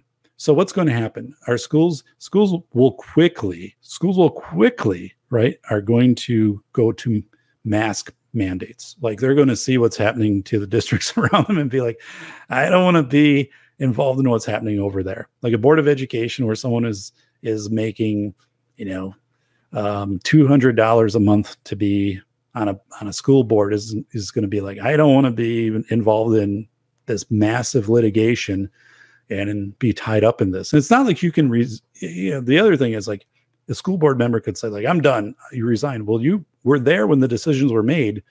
You're still culpable. You're not getting your name removed off of that lawsuit. So, you know, this it so the question, you know, comes up of of you know who's going to be running for these boards in these situations and, and oh my god it, it, gets so crazy. But you're going to see mass mandates. I think there's this well i don't think but i mean there's this wide open opportunity for vendors to come in environmental vendors and really push into districts and make it overt um, or even uh, you know if i was if i was an environmental vendor and i'm marketing myself i would go right to the local news in these districts. And i would say listen we offer this service and I, and make it so it is social proof so it is um, per, you know perception of value that we can offer this service. I mean i think I, I think right now in some meeting rooms or some virtual zoom rooms or skype rooms or whatever around the country like these meetings are happening right now saying we have an opportunity here in the next couple of weeks to come in and really position ourselves as as the people that can get a handle on this and sell our products and whatever. And whether there's merit to that, I don't, I don't know. I think I think a lot of these environmental services are are on the up and up. You know, they they know the equipment. They've like you know the the mold and MRSA mitigation. I mean, when they get involved in that, like they do a very thorough job and they're very skilled at doing their presentations. So we did these additional samplings of whatever in the petri dish and whatever. You know, it's it's not. There's some science behind that. It's not like putting bollards or uh, just a surveillance camera so that's going to that's going to be happening. Um, and, and, then this big thing of our parents going to be sending kids to school you know when this stuff hits the media more? Are you going to see um, pulling out for homeschool or into you know charter school settings which might be smaller? I mean this is this will happen rapidly. And you're and you're going to have districts right now who are thinking oh god like it's it's winter you know northern part of the us we got to close the doors down. We got to shut the the windows and stuff like that. Is it better that we just from November to February if we just go online again, just for the fact that then we can say, you know, we don't have kids in the building and we don't have contact. Um, so is that a move that districts are going to go with? but this is all of these things are suddenly on on the table again. Um, so let me go back to the back to the chat. Um, um, Mictibus wrote, the only thing that bothers me about this whole discussion is that we're all assuming that the COOF is a real threat, which it has been proven many times not. So yeah, obviously I, I, I am not going to be able to comment on on that. Um, uh, I think Mictibus, though, right? I mean, something that is is completely absent in the school dialogue is saying that the virus lasts this long on this surface or it's aerosol based for this long. Like those two things, like you think everybody would know. Like that would be so redundant. It would be in commercials, it would be out in flyers to people. Um, like, and you know, like we that was there for MRSA and for mold. Like people were very aware of how long those things lasted and and you know things like there and to be this far into the situation we're in and to not have those two things of saying hard surface here's a hard surface here's a desk and 48 hours and aerosol 27 hours right? Like to not have those numbers is peculiar because it seems that you would have those numbers that they would be produced from government or even environmental sources, right? Like, like somebody, those numbers would just be out there and pretty easy to to find at this point. Like you think you'd have that, um, but so so that's where I'm like, how how why isn't that there? Like, right? So why why isn't that information there? I mean, like you know, we all know like don't leave. don't leave uh, salad with mayonnaise out for you know three hours in the sun unless you you know want to get salmonella and be home for the next week. I mean, uh, this is weird stuff. Like, why isn't why isn't that information there? Um, and Bacon wrote, um, uh, let's see here, Mictibus, uh, we're still awaiting. So let's go to SAS. SAS, I believe the root beer float disease. So, hey, you watch Pop. Um, and Aaron was a, a bioweapon accidentally released in the world. Um, so, I mean, right. So who knows? I mean, I all of the so even I mean, even if we take all of that out of the out of that equation of trying to figure out an etiology of what of of really where this got, if we just take like where we're at today and just practices for flu, right? For for a, a, let's say an aggressive flu season. When I was an administrator, we made sure that we had plenty of soap. We ordered extra soap. We had breaks for kids throughout all the buildings, extra time to to. we actually made videos. We we um, the kids made videos, and it was these um, where they would do the ABC song A B C D E F G H or, or like Mary Had a Little whatever it was, and they would they would make a video where they would be washing their hands, and the thing was like, make sure you wash your hands for this long. We actually we we had black light boxes. The high school made them. The high school shop made a black light box and um, took them down to the elementary schools and would have kids wash their hands, then put their hands into this black light box, right? Which took a day to make. I mean, just a high school kid, you know, they figure this stuff out. And then you could look inside through a, a, a, plexiglass thing and you could see your hands. If your hands were like glowing, it still meant you had like bacteria or stuff on it. So you had to go back in and soap up. It was really effective, right? Kids could see that and be like, whoa, like you know, I'm a, I'm a second or third grader. I got to do a better job washing my hands. Um, so like those are the type of things as I talk about, I'm like, why am I not hearing about that now? Like nobody's talking about that. Nobody's talking about um, teaching hand washing, even timers for hand washing. Like, why isn't there a vendor that has something where once a kid walks up to a sink in a school, just like the the water goes on when you put the hand underneath, why isn't there something that starts to play a song, right? Or and and so that's gives you an idea for how long you're supposed to. I mean, like maybe I'm coming up with a great idea and someone's going to take it and run with it here, but um, but those types of things are completely missing right now, and the the things that we would just do in a traditional uh, school year, right? But I remember my school nurses reporting to me that hey, we have less absenteeism in this year at these buildings or these grade levels. And you know it was relational. I mean it wasn't a scientific study but we thought it was relational to the fact that we had upped our hand washing and upped our uh, sanitizing stations. Like we put them all over you know the buildings and we you know refilling them and, and stuff like that because i'm like you know i'd rather have i'd rather put some money into that than to you know have uh, kids out because they're sick and staff out because they're sick and but it's like right those types of things and it, again like people be like well that sounds great. And you know but we we didn't do that. Well why not? Like why not? You had the money. You had those resources available. Again i talked to environmental services vendors who said yeah those types of things are out there. Um, you wouldn't have had trouble getting those in. And i mean it's soap right? So and it's it's amazing to me. And these are the types of things where, in discovery in a legal process, schools will be likely asked by the opposing legal counsel for to demonstrate mitigation measures, and those will be mitigation me- measures. Remember that black that black box thing? I mean, those were. I remember the high school students that put that together, and and first, you know, they showed it to me and said, "Hey, like," and the teacher, the tech ed teacher said, "Yeah, we we could, well, we'll talk to the principals, and you know, we'll go school to school, and we can do this this lesson, and we can have like a visual timer on it too and all this stuff. I mean, it, it was pretty snappy to put together. I mean, it wasn't building a rocket.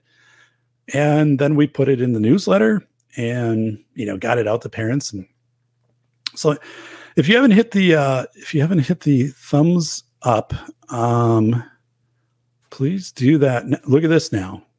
So, um, hit the thumbs up. I would appreciate that. Subscribe to the channel. Um, I'd like to, you know, get the the channel back. Oh, by the way, here, yes, there's my book, School of Errors, which is still an awesome book. Came out in 2019. School of Errors, Rethinking School Safety in America, 2019. Uh, the new book will be out, should be in February, um, hopefully. So let me let me do this. I, I didn't. Re- this has been a little while since I've since I've done this. Um, so right, like I'm sorry that I'm one hour and 40 minutes into a podcast and I realize, hey, I couldn't put people's comments up. it's been a while, right? So, um, but so from Bacon, hey, this reminds me of seeing the ABCs So I was washing my hands, something apparently the rest of the population uh, ever did. So, so yeah, like these are not. So I, I wrote about this in the velocity of information too. Of like, there's a lot of common sense things that we've always done, which suddenly no one talked about during COVID. Right? We never, we didn't come back to school. Um, we talked about all this freaky stuff coming back to school was of desks that have to be six feet apart and then they're they're they're roped off or, or they're they have some uh, plexiglass around them and they have yellow tape on the floor that you don't step out of your area. Like all that stuff was was pretty prevalent on youtube and i have quite a few copies of that when it stuff was coming out.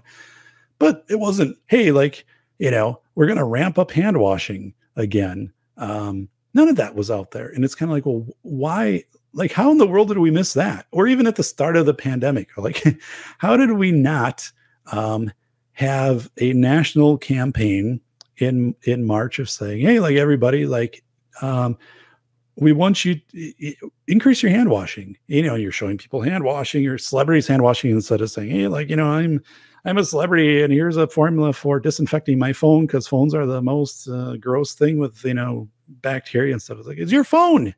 Like, it's not a community phone, right? It's your phone.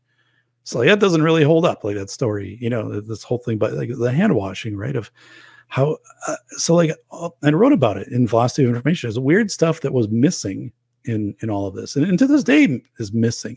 like, I work with a lot of people who work in schools and administrative roles, and I'll say, "Did you, um, you know, did are are you increasing your hand wash?" And like, "Yeah, that's a great idea." I'm like, "It shouldn't be coming from me." Like that should have been internal. It should have been from your organizations right away, or the the school nurse for the state. You know, contacting districts and having some kind of campaign. Like we don't see it on commercials. Like you know, wash your your hands. I mean, it's it's everything else but that. Hey, it's Moose Gal's Corner saying hi to Mictibus, and I believe uh, coming over from um, Humble Whiskey in uh, Texas, Humble. So uh, welcome, uh, Moose Gal's Corner. So um, yeah, this is this is it's it's really wild. It's wild stuff. So again, uh, we are seeing um, the, the, kind of the dam break on lawsuits being filed against districts where a parent is claiming, "Hey, my child um, was infected with COVID because school, you did not A, require mask or B, these can be together, A and B, um, properly mitigate for the virus, which might be, you know, cleaning, sanitizing, you know, thing, things like that. Um, so those things are coming out. Um, we also know that schools have this this wide open block grant on how to increase. Uh, it, it's really targeted right for HVAC systems and stuff like that. We know that schools, for example, I talked about it, have bought artificial turf for the football fields and things like that. So, so this block grant, I haven't seen that as a school administrator. I mean, again, when I was back, the last time we had a block grant was back during the era ARRA, American Recovery Act. Um, I know there's an R missing somewhere in there, but it was back in like 2008, 2009 um, when the stock market died and you know the banks almost went under, stuff like that. And this money came out to schools, and it was like buy American steel and American labor, and and but there were very strict like conditions on what you could could spend that on. Um, and this is like this money is coming out and I was, you know, I, I, read through it too, like in my class, like I had the actual the bill and we're going through it. I'm like, you can spend this damn near on you can justify this almost on anything, right? Like you can if you can justify it on an outside football field um, and saying, well, then you know, students can get out on the field. It'll be more physically fit. And if you're physically fit, you're less likely to get sick. I mean, that is enough of an argument for the feds to say, yeah, that's good. all right, we gave you $3 million and you made the fitness argument pretty damn convincingly right there. So like you're good. Um, yeah, there's literally no, no audit. There's no sense a face validity standpoint. It's like, this doesn't make sense. It's absolutely crazy. Um, so let me go to Gone. Um, I to say Racine, but there's no E at the end. And welcome by the way, and subscribe to this channel if you haven't. Um, the channel is coming back in full force here. Um, but yeah, please do that. And I, I will have um, some upcoming shows where I'm going to be breaking down parts of the book Velocity of Information, my book coming out in February with Rowman and Littlefield, and and going through that. Um, so um, Gone wrote, I wouldn't let my kid anywhere near school nowadays. The way of they indoctrinate them and the fact that they graduate without the knowledge of their history or necessary to survive and thrive says it all. Um, so yeah, one of the things schools uh, significantly um, struggle with. I mean, when, when, I when I work with schools is is just what is the baseline with kids when they come in with their math and and reading and stuff like that. Like like where are you at with that? So, um, and uh, Sass Too Many wrote, I feel privileged to be a part of the Safety Doc podcast stream of consciousness. It's always interesting. Well, thank you, Sast. I appreciate that. SAS once did the Cannonball Run, uh, kind of an abbreviated version. It was over uh, the uh, kind of when the roads were thinned out uh, during COVID. I think he averaged 212 miles an hour. Um, very successful Cannonball Run. He had some in in car video of that. Uh, I don't know if it's out there. Um, I, am guessing it's not, uh, but he is an extremely good driver. Um, so yeah, just I he, can, he sees like you know he can see kind of make predictions a thousand feet ahead of him like what he has to do. So you got to be really good with your tires on that type of think it all comes part of it comes down to the tires because uh, your tires can melt.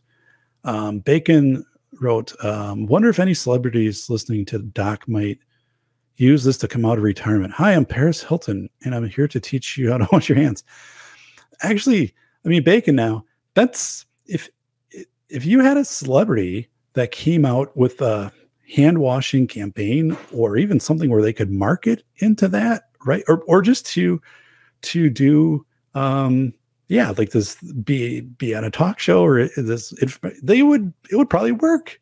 I mean, they would get the spotlight out there. And imagine, you know, like, you know, they're singing a song, you know, like you you have Adele or somebody like singing a song as they're and they're like, okay, like that's the time that you should be washing your hands. I mean, so the the I, these little quirky things, like as I said, I, I'm the guy. I'd be the perfect guy to contact for the cover story, right? The why to make this. Like I, I said after the Hawaii missile crisis thing a couple years ago, and the official narrative after that was we we clicked the wrong button. It was only supposed to be an internal practice. I'm like, yeah, but right, your system doesn't have. It's not that easy to mistake and alert the whole state of an incoming thing. So I'm like, that's not how that works. And then they came up with another story. I'm like, well, that's not how that works either. And then they they said, well, the person that's on there, we reassign them, and a week later that they the person no longer work there. And a week later, like people are saying, we can't even find that person. Like we type in their name, there's like no address. And I mean, it's like Hawaii, like, right? Like, so it's not like you drive to, to work from another island or come in on boat or plane or teleport in. I mean, so it's just weird. So I'm like, come in with, with me. Like, I'll be your cover story guy. Like I'll, I'll, I'll be the person that makes it all make sense. Um, but I mean, part of the cover story, guys, just to logically give people a sense of like how to what you should be doing, like just logically. I mean, it's just it's insane. Um, so um, uh, Gone wrote, and government programs offering incentives. So I don't know if if anybody caught this. I put this out on Twitter, and it was Baton Rouge. So if you go into my Twitter, it's at safety uh, PhD. Let me just put it here at safety. Um, have the mic. So here we go. Here we go. Okay. So this is me on on Twitter at Safety PhD. So a couple days ago, Baton Rouge, Louisiana, was was running an event, and if you went down and received your rip your float, you could have um, criminal um, your record clean, like misdemeanors and fel- felonies to certain levels, like so actually, if you go into Twitter, and I I reposted that authentic link to you know maybe like two days ago it came out, and I'm like, wow, like. I wrote in school of or not school of velocity of information about how New Mexico did sweepstakes and free hunting license and fishing license and lotteries and all of that. And I thought that was pretty extreme. I didn't know if anyone would would come up with an idea of, hey, like if you receive this, um, we'll clean your record um, so, so that that felony, you know, where you, you stole a car eight years ago, gone. It's gone. I'm like, that is just insane. I I would have put it in the book. I mean, I'm I'm like, if that would have been three weeks earlier, like, boom, I know exactly where that would have gone. The book's already been accepted. It's being typeset, but absolutely, absolutely Twitter. But um, yeah, so Sast wrote uh, felonies expunged. Yes, kids, you heard that right. Yeah. So it was, uh, it's, it, it's, it's, it's just bizarro, right? That you would see that you'd see that. And what kind of modeling is that sending out? I don't know to a community. I, I, the whole thing was just like it's hard to believe. I'm like, someone provide an authentic link. I remember, you know, initially finding, and then I found like the authentic website, and it was then covered by the Baton Rouge media. So I'm like, this is actually happening. Um, it is. It was just. It was just wild. Um, so I, I think in my state, they do not require um, students or staff to have the root float. Uh, school districts can have can make that determination with staff. Where I'm at, it's a right to work state, except for a few districts that have uh, unions. So in most cases, school boards can make that determination. But I'll tell you, every every administrator um, I'm interacting with right now on a regular basis, which is about 20 in my state, uh, who are informing me and, and, you know, in my classes or stuff, they're saying, listen, like we have no staff. I mean, like the bus driver, when they get done, they're coming in and they're, you know, monitoring a classroom and they're helping out in the kitchen. And as a principal, like I'm subbing. And so, you know, there's this thing too where uh, school boards are going to be like, boy, if we, you know, if we do this and we lose 5% of our staff or 10%, or if we do this with students and students go and virtually open enroll to a, a different district or physically open enroll to a district or private school that doesn't have this. So, I mean, all these things are, are really heavy in play. And how districts get funded is student head count. How many students? So it's not like a district just gets X number of dollars. It's based on how many kids they have. So there's this this intense open enrollment. And I was thinking too, like, if I was a school administrator in the time of COVID, I would aggressively, through open enrollment and advertising, I would say, listen, here's what our district is doing. Like, yeah, we're using, we have cleaners and we're sanitizing and we have Solocator apps. So we know I can, I can track where people have cleaned in the building and how frequently that's been done. We have environmental services we've contacted. We've done, I mean, if I were to put that out there, that would be a, a selling point for some parents. Like definitely, it wouldn't be a detractor. We wouldn't lose parents likely over that, but you would have people coming in because of the perception, right? That social proof of you being able to say, I can print out from the two cleaners that we hired exactly a map of where they've been in the building and and those types of things. Um, you can, you know, put a little money into advertising. Schools do that. They advertise against each other to try to lure students for different things. I mean, to be honest, like that that school that put the artificial turf in, behind the scenes conversation with that might have been, hey, if we do this, we're going to get open enrollment from some kids that have a grass field because they want to play on turf. Things like that happen.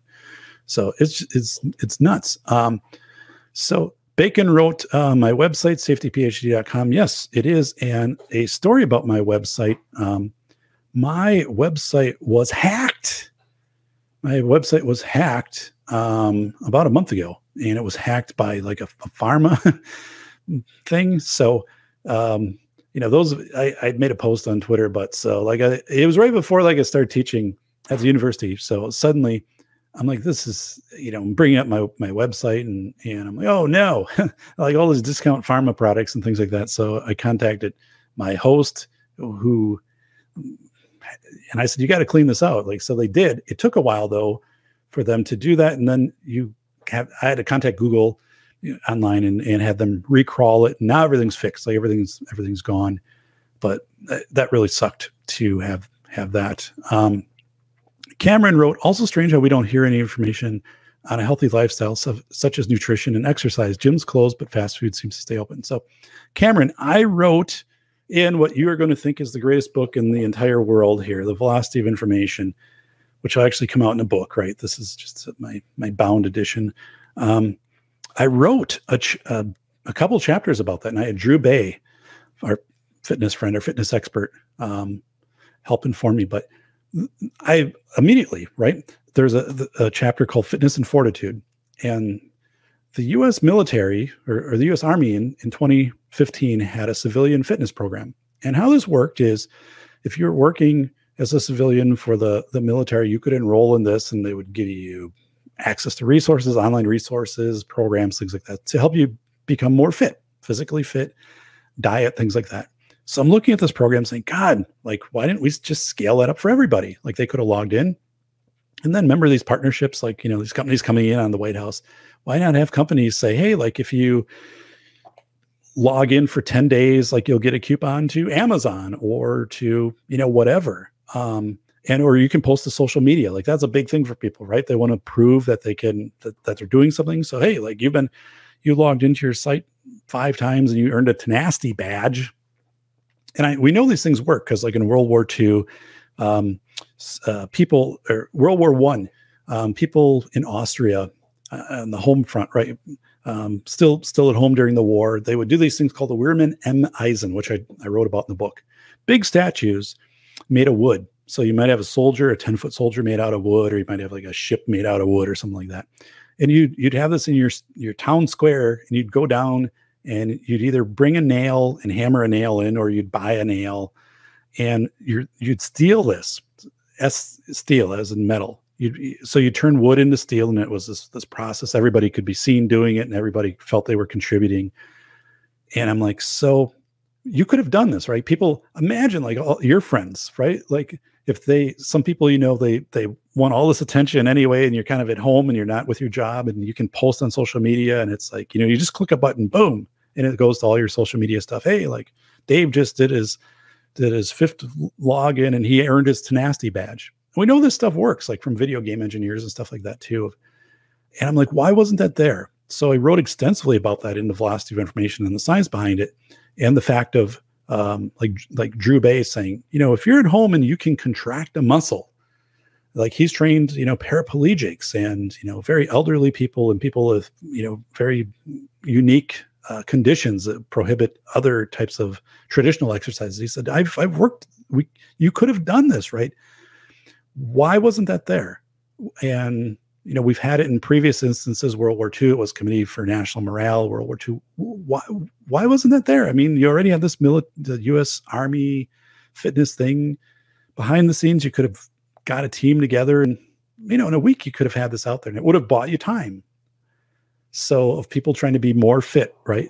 Drink more, drink more water, try to stay, you know, more fit at home and nutrition things. But you know, again, like we didn't see that. and how about postal stuff too? I mean, what would it have taken to have postal carriers as they deliver also deliver a small bottle of sanitizer, right? That there's some ramped up campaign, and as as your mail comes in, you're also getting uh, sanitizer once a week for four weeks. I mean, all of these things where you're like, yeah, that's a hell of an idea. Like, why did nobody come up with that, right? So it's it's really smart. I mean, um, you know that that you you brought that up, Cameron, because I was thinking the same thing, right? Like, and I wrote about it, you know, and, and kind of took that apart. So, um, and yeah, put and put any you know post down below anything you know in in the comments area um, on this, and please subscribe to the channel. I appreciate that.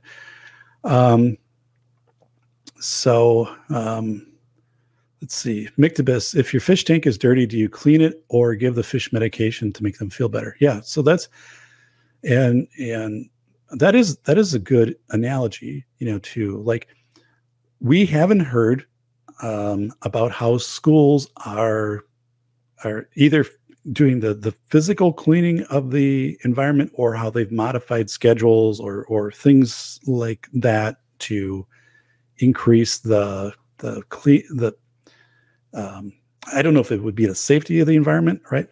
But again, if you just say masking up makes you safer, the question is, but who who can objectively tell you that? Like your environmental services person could take tests beforehand of what's on surfaces, what's in the air, and then they could have, you know, people once you've gone to masking, they could also take that and compare the two. Um, and no one's doing that. Like that data is not out there. So and again, there's no inter student or inter rater reliability on a mask. You know, you have one kid coming in who's wore the same mask since day one. like it's 412 days old and it's dirty and it's ripped and it counts as a mask. And you have another student that comes in, you know, who has the full N95 with the pink sides and all of that and, you know, the Darth Vader type look. And, and so it's like, you know, how do you, how do you know? And you don't, right? It's just it's a binary thing of are they wearing a mask or are they not? Um, so that's that you know that's a big and that's really the question too. Like I wrote about it in the book.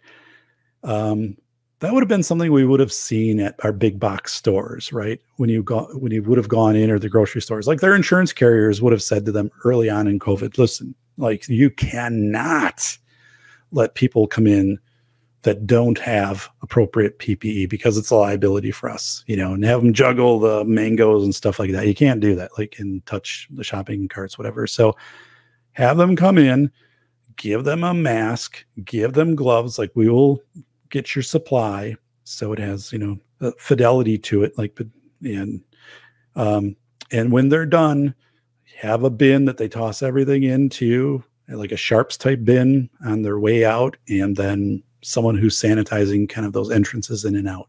Like we would have seen that. Um, so a patient cured is a customer lost. So yeah, and I don't know where that comes in on the school side. You know, like the schools. The thing is, like if schools um, handled this better, right? It, it it's in open enrollment times. It's also a marketing um, a strategy for schools. Like you could be the school that markets yourself as being very in tune to mitigation processes, and no one's going there. And I mean, it's not that hard to get microban in my Walmart. I mean, there's an entire shelf of microban. It's it, it is it's it's weird that you don't see that type of um, that customer perceived value social proof type thing I, it doesn't make sense to me, especially when schools go all out on putting bollards in the front of their buildings to show you, hey, like we're taking school shootings seriously, even though, you know, we're up on a hill and no one's going to drive through the front doors of the school like the way that this is set up. But, you know, you can see it. Um, so yeah, so Mictibus, thanks for putting Drew Bay's website. So yeah, Drew Bay um, is really uh, helped inform the book. So thank you so much to to Drew and it makes it completely makes sense right to why didn't we go with fitness? Even right now in schools, even right now, if I'm trying to mitigate in schools, why, or, or not why, but I would make the argument of saying I want physical activity.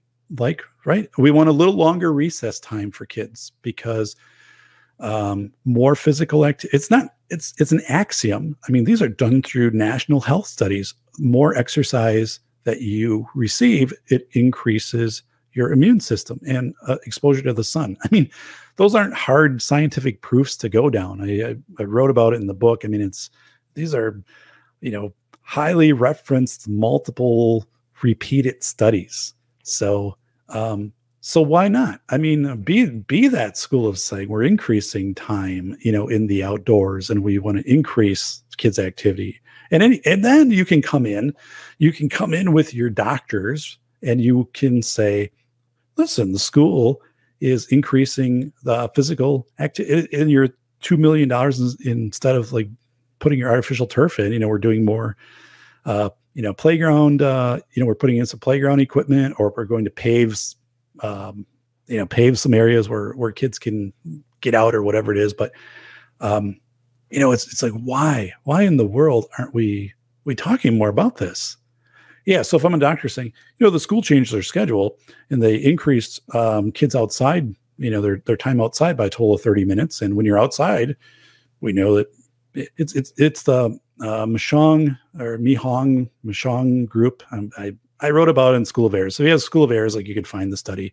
I wrote about it. It was like the impact of sunlight on kids, and it was basically the more sunlight kids have, the healthier they are and the better they perform academically. And this was a study with like thousands and thousands of kids in different settings and things. And but I mean, that gets to be that's a study. It's like that's great, but you can't market sunlight, right? Like you um, you know, and it's so the only thing you could market is saying we have lights that are similar to sunlight. But I mean, so that's the thing that doesn't catch traction. But again, I you know, I would I, I would again say where's the school district who's stepping forward and saying you know we we are doing this and and we know that there's this axiom which is a truth between exercise and sunlight and health like it's not there and and the other thing is like these these school districts again they are so left out in the dark by their their organizations which they're paying thousands and thousands of dollars and people have no idea unless you work in schools administration right? That you have these school board associations and administrator associations and principal associations and, and you know custodial associations. And you're paying thousands of dollars out into these associations uh, and these memberships so they can run these conferences. And what you get back from them is is in my opinion not worth what you pay in. But right now right now they are not coming and helping you like even with these ideas like what we've what we've talked about tonight like you put this on replay to a school board and have them listen to it. And I can guarantee you, if they put three of these things into practice, right, they would be much better off than where they're at in 99% of these districts.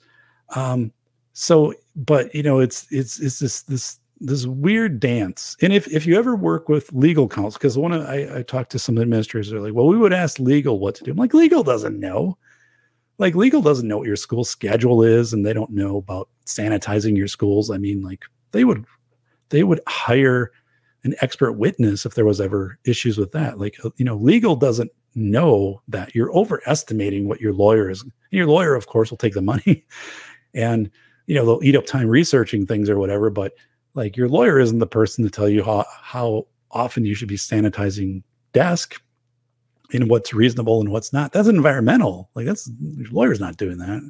But I mean, as people get mixed up on like what a what a lawyer is, and I mean, there were there were a lot of times as an administrator, I I would I would listen to what legal had to say on stuff, and I'd be like, I'm not going in either of those directions. Like, you know, neither of those makes sense for what I have to do here. So um, I'm going to do something different. You know, um, it just it's, it's just crazy. So so yeah, Mick Mictibus was saying a, a, uh, virus is far smaller than a droplet. So obviously, like just look at that blue label underneath it. Hopefully, it won't.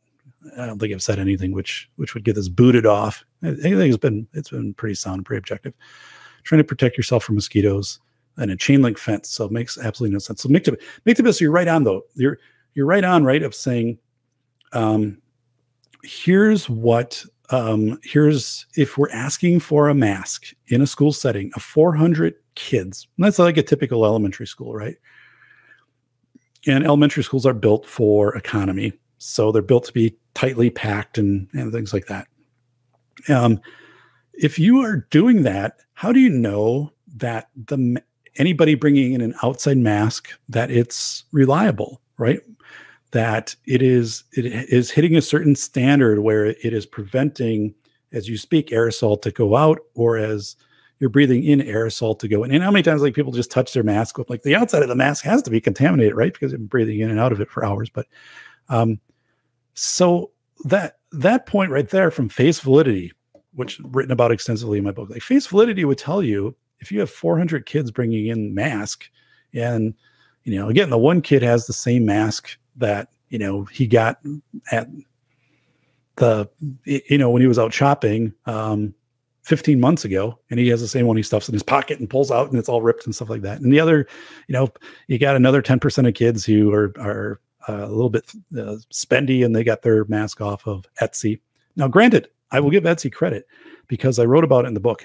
Um, Etsy, when I did a search in July for facial coverings on Etsy, over a million masks showed up. But Etsy, right at the top, said none of our vendors are able um, to make claims about medical um, effectiveness of their mask. So anything being marketed here, you know, is is I don't know. Um, uh, you know, like it, it's basically apparel, right?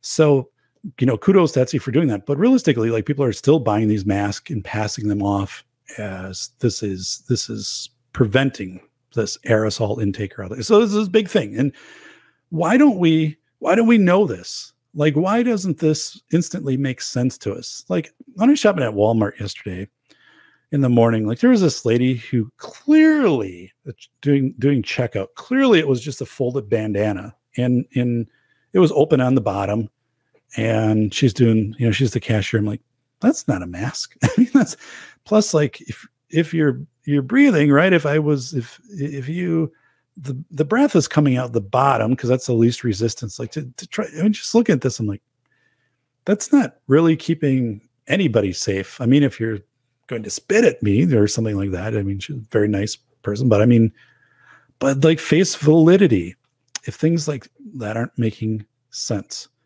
so I think where schools are going to, to have these discussions, you know, might be do we do we supply the mask, and what would it take to get inventory, which I've been told they've been able to do, um, and what would it take for cost? And again, schools had money that was coming in from this. And at what point does the state jump in on this, or does a county do this, or does a consortium of districts do this?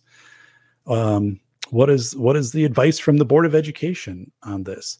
If you're a board member and you've just been sued uh, if you've been named in litigation like that's a big thing. Because litigation like this will draw out right?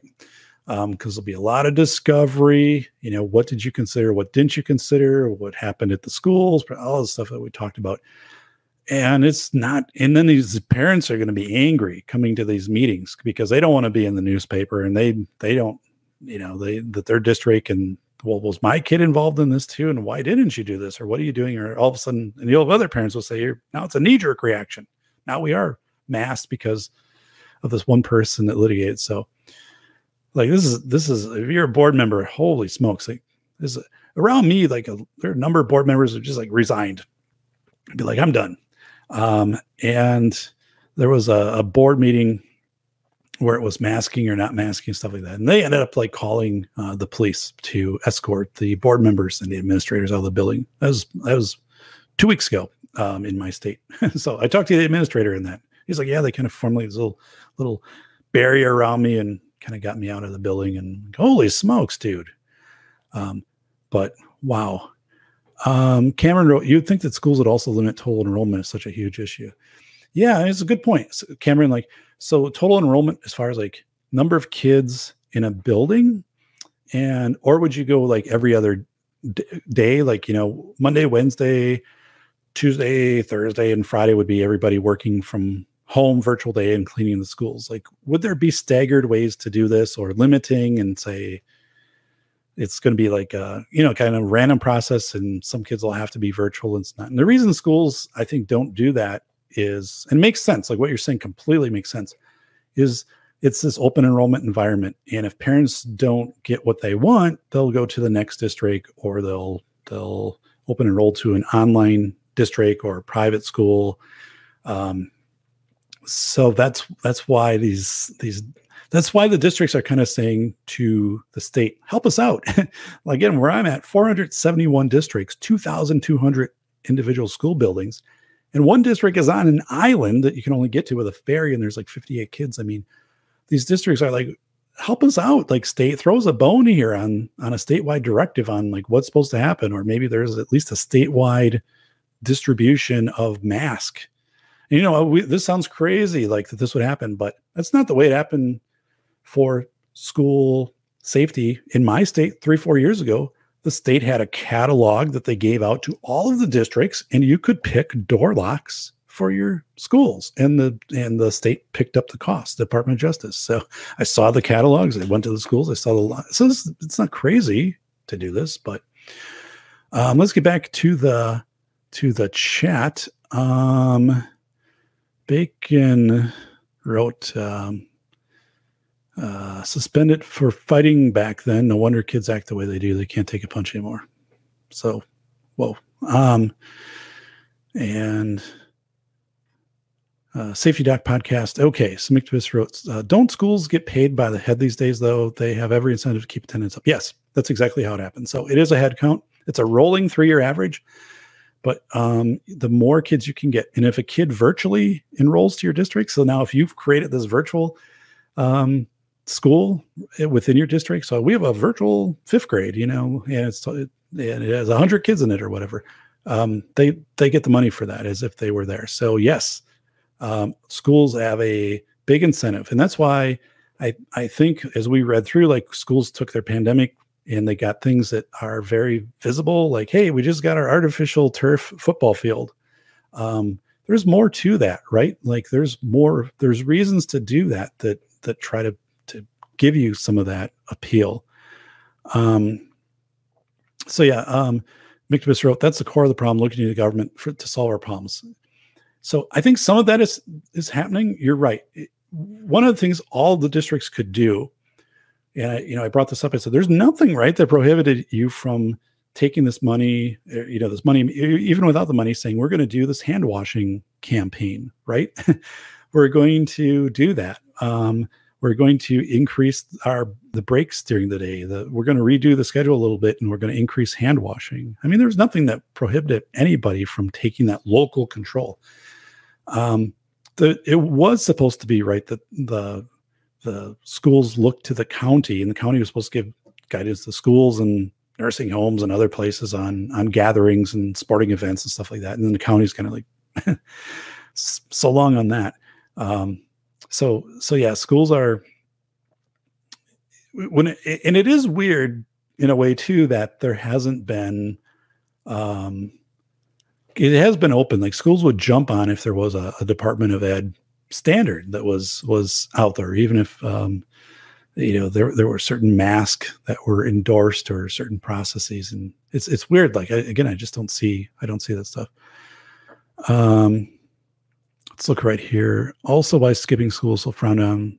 They were issuing escalating fines to the parents if students were absent. Yeah, and today, right now, um, you know, their truancy is pretty much out the door. Right, schools aren't filing for truancy in in the current settings. So that's, I mean, I've had I've had administrators say, you know, we've had kids who ha- we haven't seen for a quarter, right? Like we, and it, it just isn't a priority either in the courts or the school to to pursue this stuff. So like what was what was a pretty not a pretty cohesive, but a much more functional system um, before um, COVID is is now really uh, piecemeal. Uh, but again, it doesn't excuse anybody from trying or making steps, which we've talked about a lot of those to to get things back on track. I mean, whether you're working in in healthcare or transportation or IT or you know what whatever it is. I mean, there's you have to just take th- where you're at your baseline and figure out how to move forward from that. Um, and I, so that's that's where again it's it's it's it's a struggle for me when schools don't have a, a baseline or there's there or or at least there or they could come on and, and say like hey we're struggling to try to find environmental services to come in and and to do these things well at least then you've you can document that you've you've done that you know but again, not the dialogues I see. Once in a while, you'll see these these things on TV where the news will come in and they'll be like, "Hey, you know, this district, uh, you know, they have this new sanitizing thing. It's, it's like the Ghostbusters backpack, and they're going around and spraying, you know, up on the lights and all the stuff like that." I don't know, you know, what the effectiveness of that is, right? Like, because you you can see the stuff happening, but you don't know the pre and post, um, and how frequently that's being done. But at least it's something, right? Um, so a few things like um so let's see here from uh, our friend uh, Mictibus. And school boards, school boards have local control. So school boards can make these decisions. Um, as I said, you know, to provide certain masks or to school board to, you know, to say increase the amount of time uh, between that, that people have access to restrooms for hand washing. We want all of our buildings to increase that by 10 minutes a day. So figure it out, building administrators, how you're going to do it. I mean, wow. Yeah, there are certain requirements of schools have to have so many minutes of instruction, but um, you know, uh, there are ways to get creative and whether you know you count this as instruction. Those are all little things that you can tweak around. There's there's nothing that's kind of messed up with that, but um, so all right, yeah, this is this is good stuff. So a few things. Um, please come in and um, hit the like button and subscribe. Like I'm up to 421 and my goal is that the show gets to, you know, a thousand subscribers. Uh, that would be great. And if you are interested, that book School of Errors Rethinking School Safety in America, you know, it's on Amazon. I got 43 five star, reviews. It's a good read about how schools handle safety. And you can easily pull out of that book of here's probably what discussions are and are not happening right now in um, a virus environment. That was written before COVID came out in the, it came out in fall of 2019. So I had like a four month marketing window before everything just went kind of wonky, crazy, bad with that. So um, you know, like when schools shut down and and book companies and people, all all of the industry kind of um, went and hibernated and came back. So um, but yeah, so everybody, um, again, um, mask guidance we talked about in schools.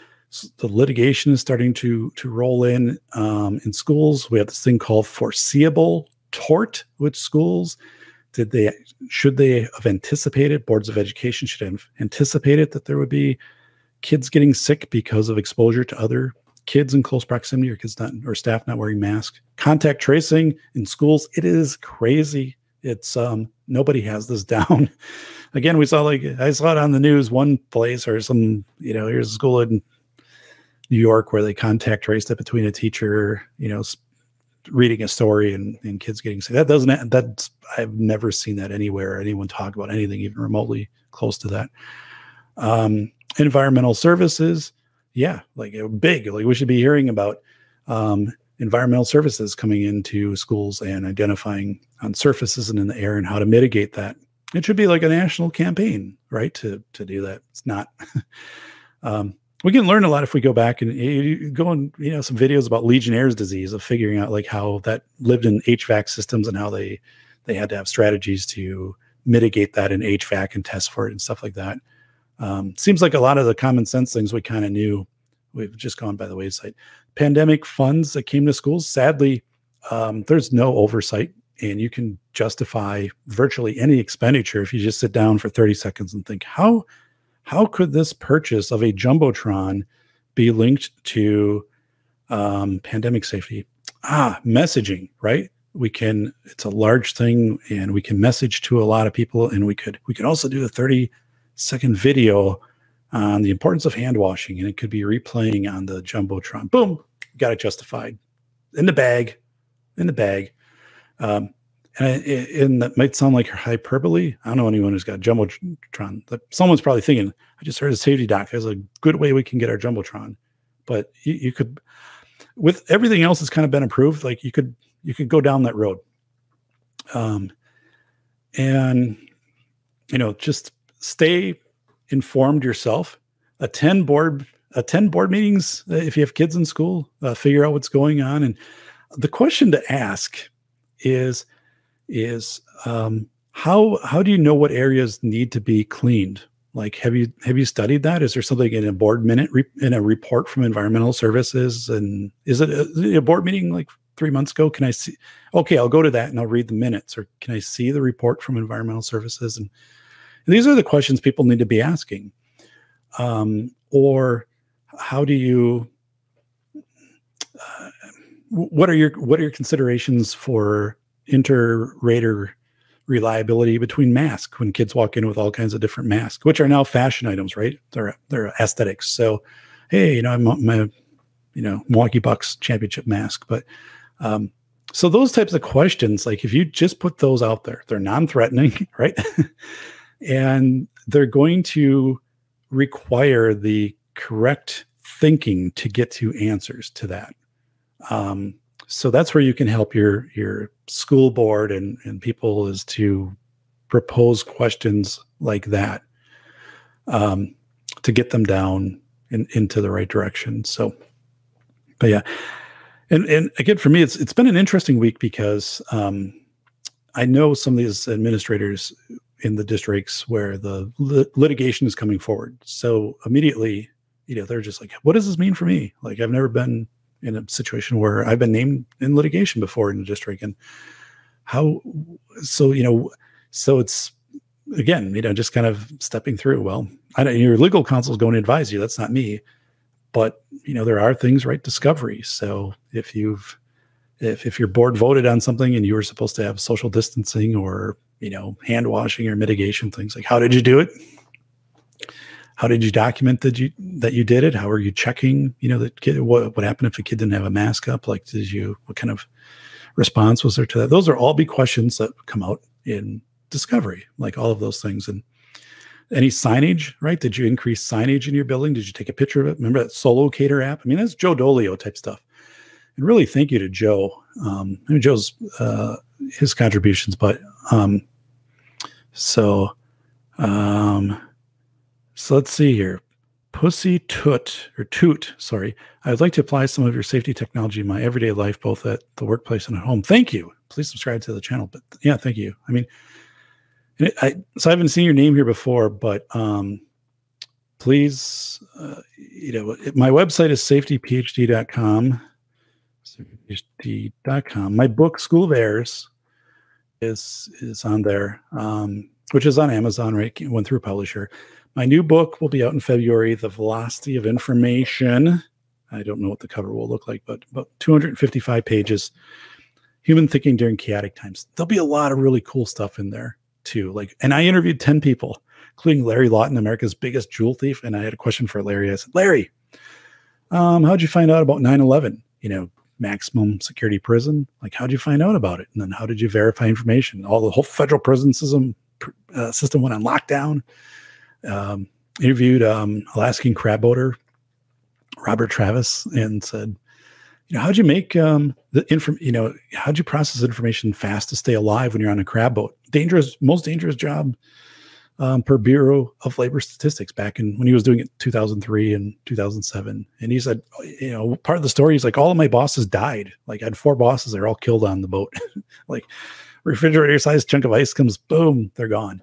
So all of these these you know these 10 interviews and my research and and it just it really flows into a very intriguing kind of analysis of um, what how people respond during chaos and how populations respond how governments typically respond. And then like as the bottom line for you is like if you read the book you'll understand what happens to people around you. You'll pick up on those signs whether it just be a person or your neighborhood or a population and you'll be like you can get out in front of that get out in front of the pack and get to a safer psychological place or you know survival or, or even things to say to your kids and things to do with your own kids. I, You know, I have I have a story in here where, you know, my daughter at the start of of the COVID shutdown, their schools shut down and all that. She was in elementary school, and she's like, "Hey, everybody, everybody is um, they're tearing out the playground." So she's telling me this. They're, they're ripping out the playgrounds. My friends are emailing me, and I'm like, "They're not ripping out the playgrounds," but she's like, so her friends are so you know keyed up on this, and and so I said, "Well, I don't." So at some point, I just said, let's figure out what's going on. So grab your mask, right? And I had a tripod and a camera, and we recorded 13 videos over uh, like a four to five month span. And they were maybe like 10 minutes long. None of them are public. Um, and we went to the playground and it had the tape. And in my book, I took a picture of a lot of places we went. So it had the yellow police tape and, you know, you can't be here and stuff, but the playground was still there It wasn't ripped out. They had some sand next to it. They were going to add um, a volleyball court, and they had to idle that during the pandemic stuff. So that's where I think people, some of her friends thought they were digging it up. But we went to the armory in my community. We went to the Walmart. We went, you know, outside the parking lot, and so we got to see people lining up as they went in and stuff. And I, you know, so I said, "Well, do you see that's different than the last time we were here?" Well, now there's people have to line in. They only go in this entrance. Okay. We went to the hospital we went to her school like she took a picture of the the door of her school where it said you know school's closed because of covid uh, whatever but you know so um and it became tangible right she could say i observed instead of they said and so it's a really genuine story um in in the book of uh, how it, you know it wasn't so the cool part about the book right is it's not something i'm I've, I've never lived through or something i'm looking back on and trying to research like all of us, like I was living this and I recognized really early on when this was happening, I'm going to gather all this information for the book. So when you read the book, it is it's rich because that night I was writing about that for the book. I mean, and so again, the way that you interact with people, and there's all these things that I'll kind of break down in the book into into videos here, and as you have it, it's really just a great psychological tool. Nobody's done this, especially in contemporary times. Nobody has done this so it is it is exciting um, for me. And again, it's been accepted for publication. It's going through the the typesetting and all of that type of stuff right now. And marketing is is you know preparing for their campaign and stuff like that. So it's it is called the velocity of information, and I'll let everybody know like when it's out. So, um, but yeah, so everybody, yeah, I um, I want a jumbotron now, says Bacon. yeah, and it's kind of weird too because. It, like in my community, there are districts around here that have jumbotrons. I mean, huge, massive jumbotrons and artificial turf, even before this. But now, you know, those things um, are, are, just more prevalent. so I don't know if I'm just getting old and and times are passing me by, or or what's happening. I, I guess I have a different opinion of what it is to be a steward of of the of the taxes that are paid in um, by myself and and by those around me. Um, but again, maybe I'm just too old school on that. So, um, hey, look at this. Yeah. So one thing I think is cool, right? You can buy my book, and if you donate it, you can get a tax deduction at your library.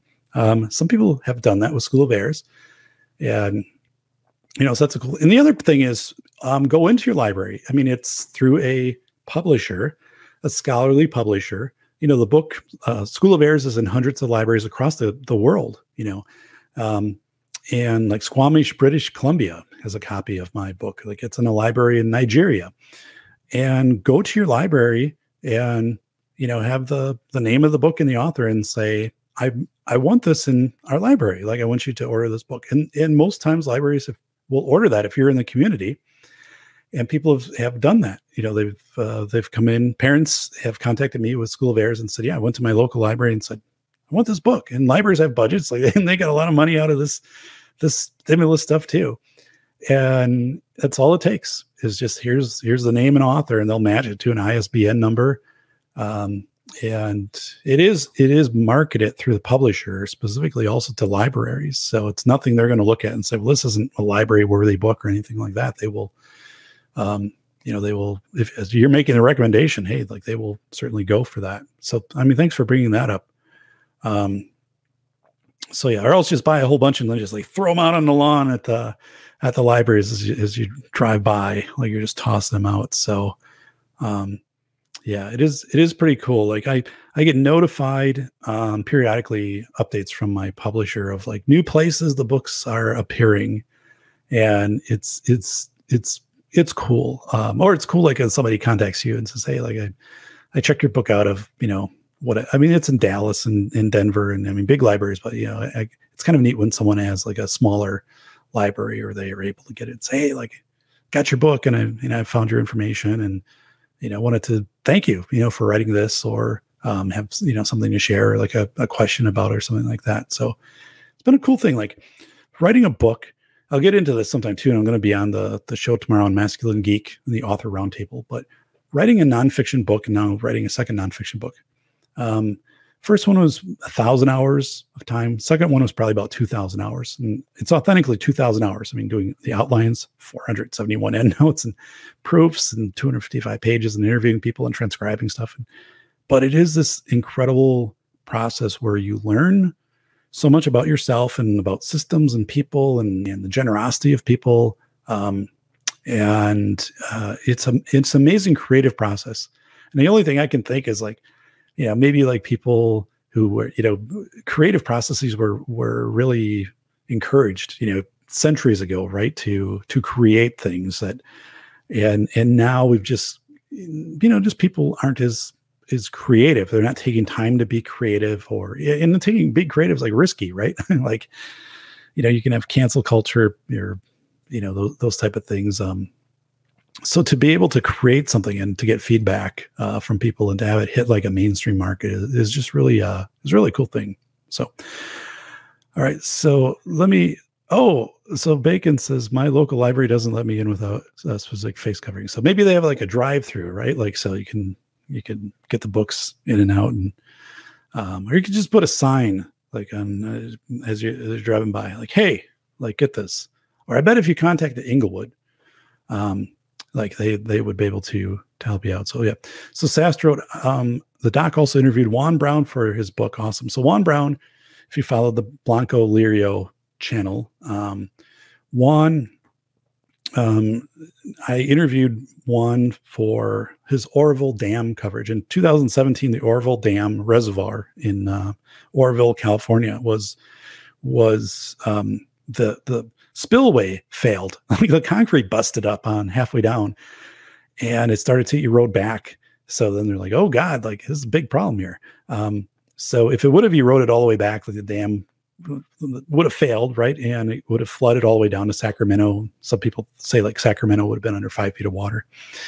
Uh, so so this was kind of coming out in the news, and Juan gets up in his personal plane, 1946 personal aircraft, and he's flying around taking video of it, and he starts to learn like the water in, water out, and he, they they posted online the Department of Water in California, and he's he goes up there and he starts to interview like people serving the engineers serving the scene, and as they're working on it, and he would go to meetings.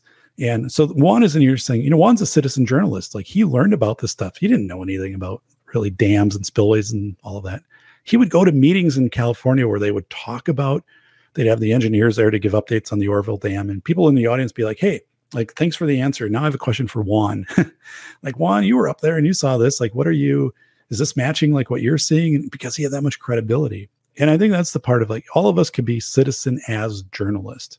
We all have that capability. I mean, you don't necessarily need a plane to do that. You can, you have to, you know, ask the right questions, take in, use your observations, learn a little bit about something, and you know we just we outsource all of that to people that are not working in our best interest you know to get information out fast but not accurate um, so juan was an amazing and so generous with his time and and um, yeah he, he proofed everything you know when it was done saying hey did i get this right you know i recorded it and um, and I, I just have a, a massive amount of respect uh, for everything that he's done on so many things that he's he's covered in the public interest.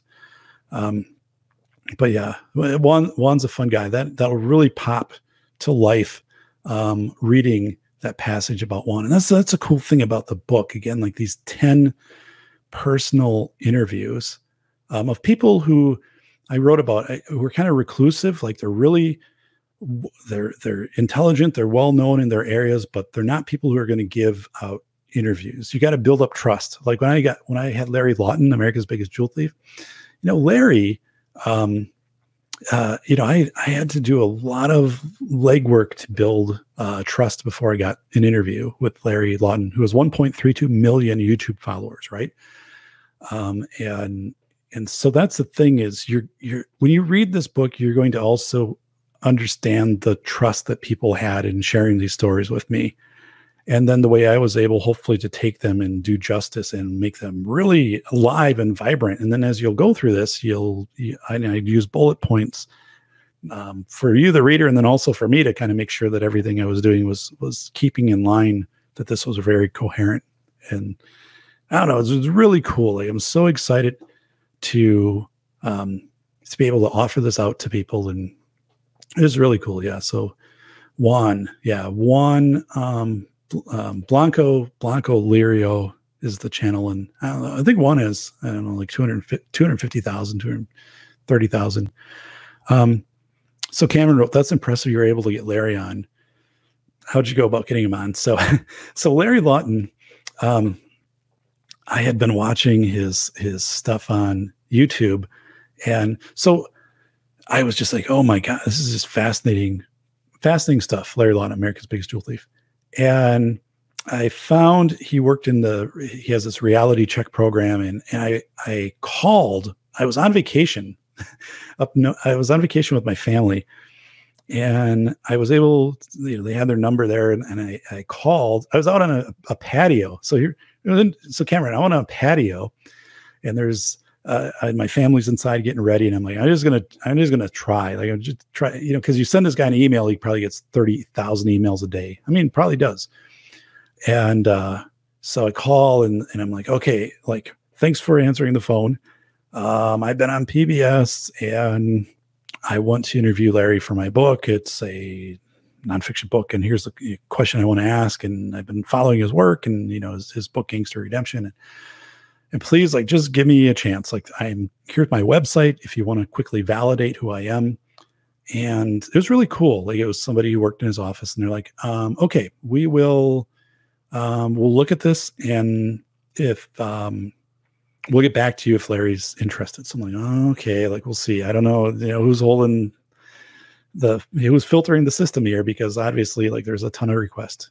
And probably in a day they got back to me and said larry's interested um, and they gave me a time. Like because I mean the guy's always doing interviews or he's he's really he's booked out he's doing all this stuff. I mean he's he just completed and he was on A and E for a special they did about him and he had another one. He's in he's a character in Grand Theft Auto right? I mean so like all this stuff Larry's got going on. Plus he works with um, uh, government agencies and insurance fraud agencies on like big heist and things like that to try to to help them look in areas that might solve it. But um, so anyway, I, I um, Larry calls me at a, at the certain time, and I'm like, okay, thank you so much. And I had to record it, and then um, we we just had a great conversation. Like he was interested in my work, and I, I think he understood that I had a high respect for what he was doing, and and also this this very specific knowledge that only he could give. Like, how'd you find out about 9/11 in a maximum security prison? What was that like?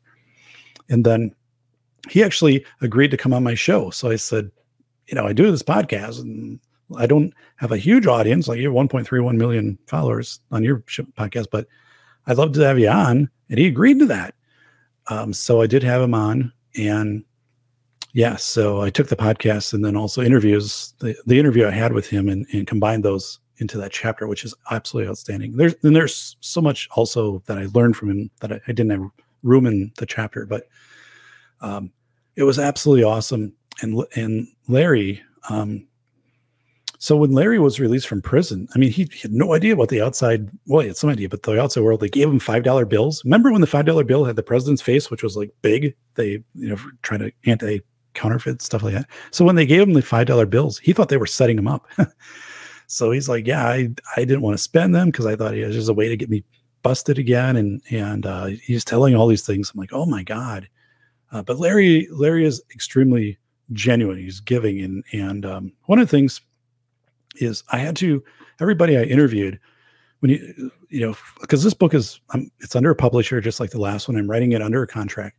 You have to get permission from everybody that you interview, and then you have to transcribe all those interviews have to be recorded and then once i write everything up it has to come back to people and they have to sign a legal document saying that they have read their chapter and um, they are not requesting any revision to it. Or if there is like a revision then you make it and then you get it back to them. Usually then it's just something like really minor but because like if you write a chapter about somebody and the book gets published and it ends up hurting their career that you know this chapter or, or personally somehow like they could argue and come back to you saying hey like you wrote this so the publisher is not going to touch that unless you have these releases. Well anyway the last round of releases when everything was all done and accepted and i gave everybody their their parts i, I sent you know the the entire book to everybody and would say like hey like you know please read pages 41 through 45 and then your image on page 205 and sign off this document. Larry in 10 minutes got it back to me exactly like he needed to like exactly. He, and he was the only person to do that. Like everybody else i had to remind or no you have to copy this over or you have to permit or you know you, you just can't give like an email back saying hey it looks good i mean it has to be and i'm like uh, so that's where I have to touch base with Larry and say, you were just Larry's mind, like he's so precise, right? Like, so he took it exactly and he was the first one to get everything back. And of course, like at the end, he's like, hey, good luck on the book. Can't wait to read it. I'm like, that's really awesome, man. I mean, there are so many things going on in your life and you're filming, you know, this thing with A and E and whatever. But the fact that, you know, this email comes in, it's got my name on it and you jump on that permission thing, like it's just really cool. It's just really cool, um, this is really a cool thing. Um, so yeah, anyway, just the, the Larry Lawton thing. And I want to go down and uh, I want to meet Larry at, at some point. Um, I don't know when I'm going to be down in that Florida area. So some of the people that I, that I interviewed too, like I want to actually, you know, meet, meet with them. Some, uh, some of these people are, are not that far away, um, from me. Uh, one is in Chicago, but, uh, but yeah, so it's it's a fascinating thing. At some point, I'll I'll kind of talk. I'll, I'll do like a little bit of a series where I talk about like how I came up with ideas for the book, like how I figured out who was going to interview, and you know how you contact these people. Right, it's kind of a crazy thing. You're you're contacting someone saying, "Here's who I am," and I've got a little bit of street credibility because I've been on PBS twice, and I've got to flex that muscle as much as I can to get people because you know they are so in demand or else like they've been out of the field for a while. They're an expert and they're kind of just like wanting to chill. And i'm like would please consider this. This is how these are the questions i would ask. This is how your work would help what i'm doing. I you know you'll be portrayed well. This is a professional work that's extremely thoroughly edited it'll be in libraries and um and yeah just the people i i, I had i had nobody who who turned any offer, oh, any anything away. Um, and there was, I had a picture. It's the orville Dam, and and there's a engineer, uh, Irfan Alvi, was the head engineer of of the the team analyzing the failure of the dam. So this is like I don't know, 200 page report with all these graphics and images comes out afterwards of saying like here's why the dam or here's why the spillway failed and all this stuff. And and anyway, he um so I contact him, and there was an image of the the dam site, including the spillway and the emergency spillway. So like it was weird because Juan couldn't get me a good photo because like you can kind of imagine like everything he's doing is video. He's up in his plane doing video and in, in these little narratives, but so there's there's it's obscured, and if you try to like just take snap screenshots, it just wasn't working out. So there's this perfect image of the dam, and it's all labeled with kind of the parts you know where the spillway is. So is you, and, it, and it's taken from a plane, obviously. Um, so I contact this guy, and I'm like, I find his email address on the report. I'm like, I'm writing a book, and can I use this image um, because you've labeled it and you've uh, you've obtained this image and you've labeled it. Can I use it in the book? It was like a Sunday. It was a Sunday. I was, I was out walking, and I so I emailed the guy, and like an hour later, I check my phone and there's a response. He's like, "Oh yeah, no problem. Like, um, you can, you can use it." He's like, "By the way, like, I got a higher resolution. Like, um, can you wait till month? Can you wait till tomorrow?" my God, like, um, of course I can. You know. And so right away the next day, he sends me like the higher resolution and and a, a, note of permission. You know, I grant you permission. This first appeared, whatever, and then you know I, I just cite it out appropriately in an end note. But I'm like, That guy didn't have to do any of that. He could have just blown off that email, or he could be like, "I've got other things to do. I don't have to do this. I don't have to find the high res photo for this this guy." And so, so the thing is, like, there's a lot of really awesome people that you interact with, and I can get into. Uh, I mean, certainly people help me with graphics and, and have just elevated the book to incredible levels. But uh, but yeah, that's a that's a cool thing. Um, when I was doing my dissertation in for my PhD, I remember meeting with my advisor once, and you know, so you're citing all of these people who seem like they're completely remote and on these ivory towers on these islands and experts and stuff like that. And, and my advisor said to me, he said, "Why don't you just call this guy? Like he's up at the University of Michigan or something like." Um, yeah, like you can find his contact information on the university website. Why don't you just call him and ask him what he meant by whatever distributed leadership or whatever the term was?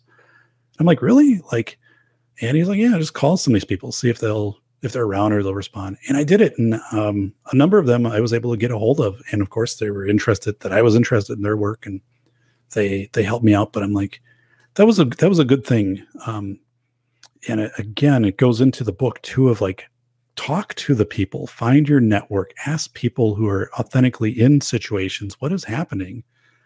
Instead of having some middle person try to pull us together or that you just have some cold you know document that's been put together and you're trying to to pull information from it um, without having much of a of a context you know try to find the people.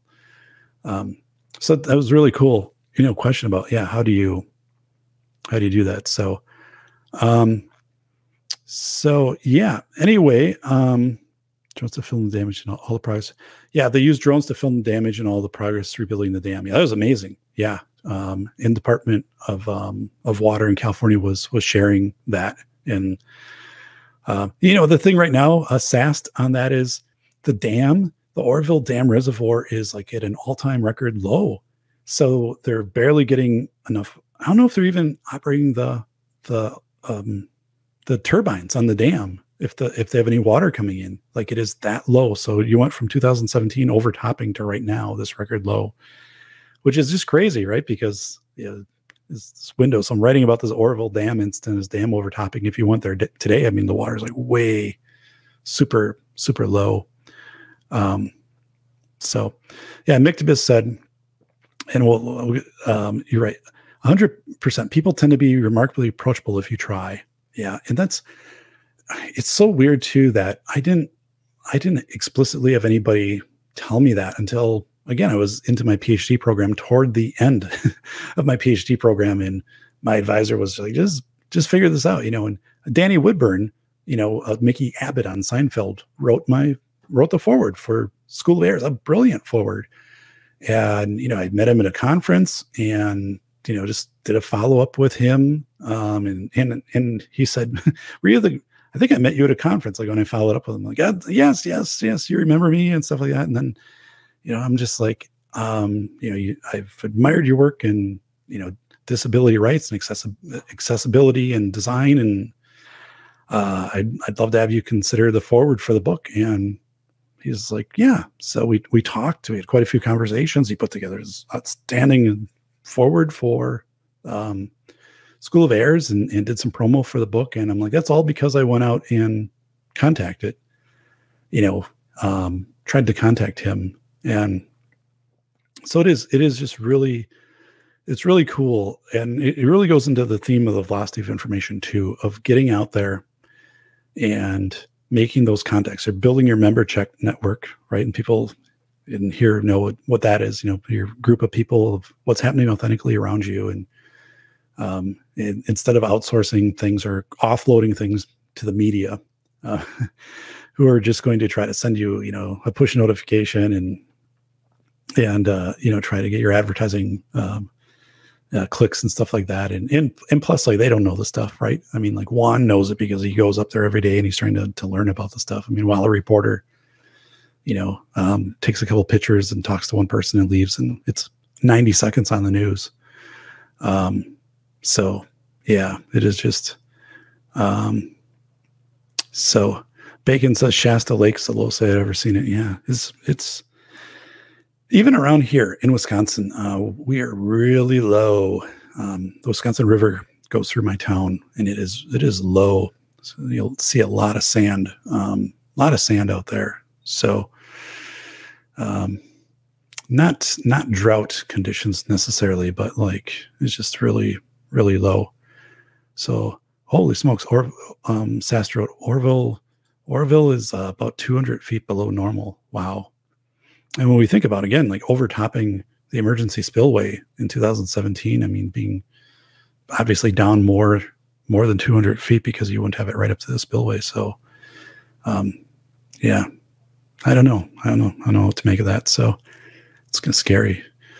But um, so hey everybody, um, what I will do is I'm I am going to write this on the podcast or on my on my website safetyphd.com. I will do a little um, entry of about 800 words of a narrative of this show, and then um, I will rip this down to audio and get this over on um, what is it, Podbean. I'm like, where am I at? Like, I haven't been so long since I published anything. I'm like, what in the world? Um, yeah, I'll get it over there, and then of course I gets it up on iTunes and stuff. But this is the episode. Like, if you're doing a long drive, um, yeah, like a cross country, and you want to listen to something, uh, this will be this will be good. This will be this will be good for my friend uh, Phil Henry over in Germany because he tends to to have like long projects he works on.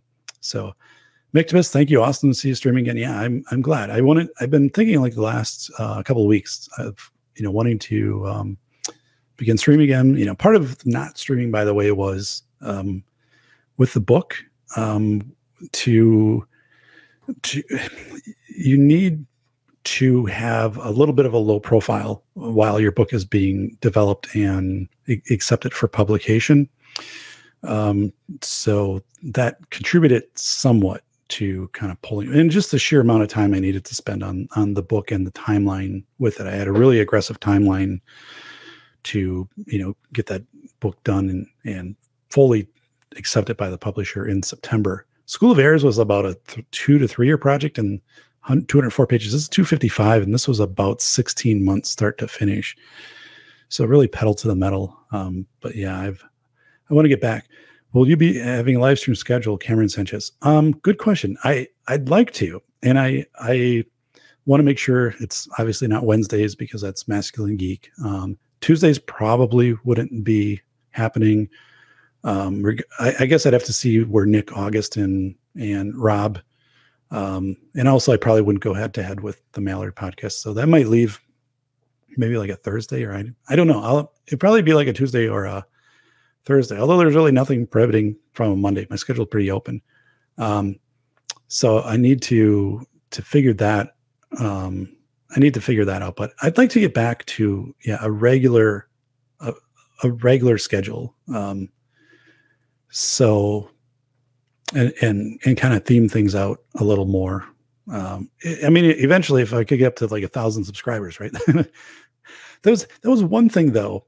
I will say that in the process of asking people to like, with if I was going to interview somebody, they they started to ask like how how big of a social media like profile do you have? Because i think some some people weren't going to come on the show necessarily and do an interview unless they knew i had a certain threshold of subscribers. So that was out there and I, and I totally get it with people. Like you know you you they they have a lot of stuff going on and if they have a big subscribership they're only going to um, th- they have to make some decisions based on how they're going to be marketed, right? But those people also said, "Yeah, I'll do an interview, you know, with you, like something, you, you know, where you send me the questions and, and we just do it and record it, but to actually like come in and do a show and schedule that out." Um, so, yeah, if the show gets a little more more prevalent, I don't know if there'll ever be safety doc merch. I don't, know if that'll ever be be happening, but um, but yeah. So you are the host, Doc. Uh, you do it works for you, yeah. Well, and let me know down below in the comments. Like again, post please post in the comments um, because it helps the algorithm. Right? There's no one posting comments, but if you even say like, you know, I, here's some other shows on some other other dates. So I know Wednesdays stay away from, but you know, um, you know, Mondays might, might be kind of a maybe kind of a good way to do um, to do like a Monday. I don't know what else all happens on a on a Thursday, but uh, but yeah, Um, it's, it's just really good. So, all right. So, everybody, this is now 11 o'clock here in Wisconsin. And actually, um, my tomorrow's pretty wide open. I don't have I don't have a lot going on. I do have um, I'll be on Masculine Geek podcast tomorrow night as part of the author roundtable. Um, so we'll be talking. I'll be talking, you know, about the the two books, um, but mostly about velocity of information, and uh, starting to pump that a little bit. So I have the press release. Um, both we're doing two press releases, the publisher, so um, spaced five weeks apart, and then there'll be a a third press release with the audio book, but the audio book is staggered. That comes out after print. So there'll there'll be actually this this a little bit of a different marketing approach, um, uh, more aggressive marketing um, with this than School of Errors, and I'll be do I'm I'm starting to like book out onto um, shows and things like that for interviews um, around the time frame that the book will be released. So a lot of this stuff is really in in the works. Like when you work with a traditional publisher and author events and all of those things. I've been through that once before, so it's actually really exciting. I mean, there's I have a I have a pen, um, a a Mount Mount Blanc um, pen, which um, I bought when I ouch Mondays are usually open alongside from Rich Cooper. So yeah, um, okay. So this is my Mount Blanc Mont Blanc Mont Blanc. So this pen was very expensive. I bought this used. I have a, a friend who's a pen connoisseur.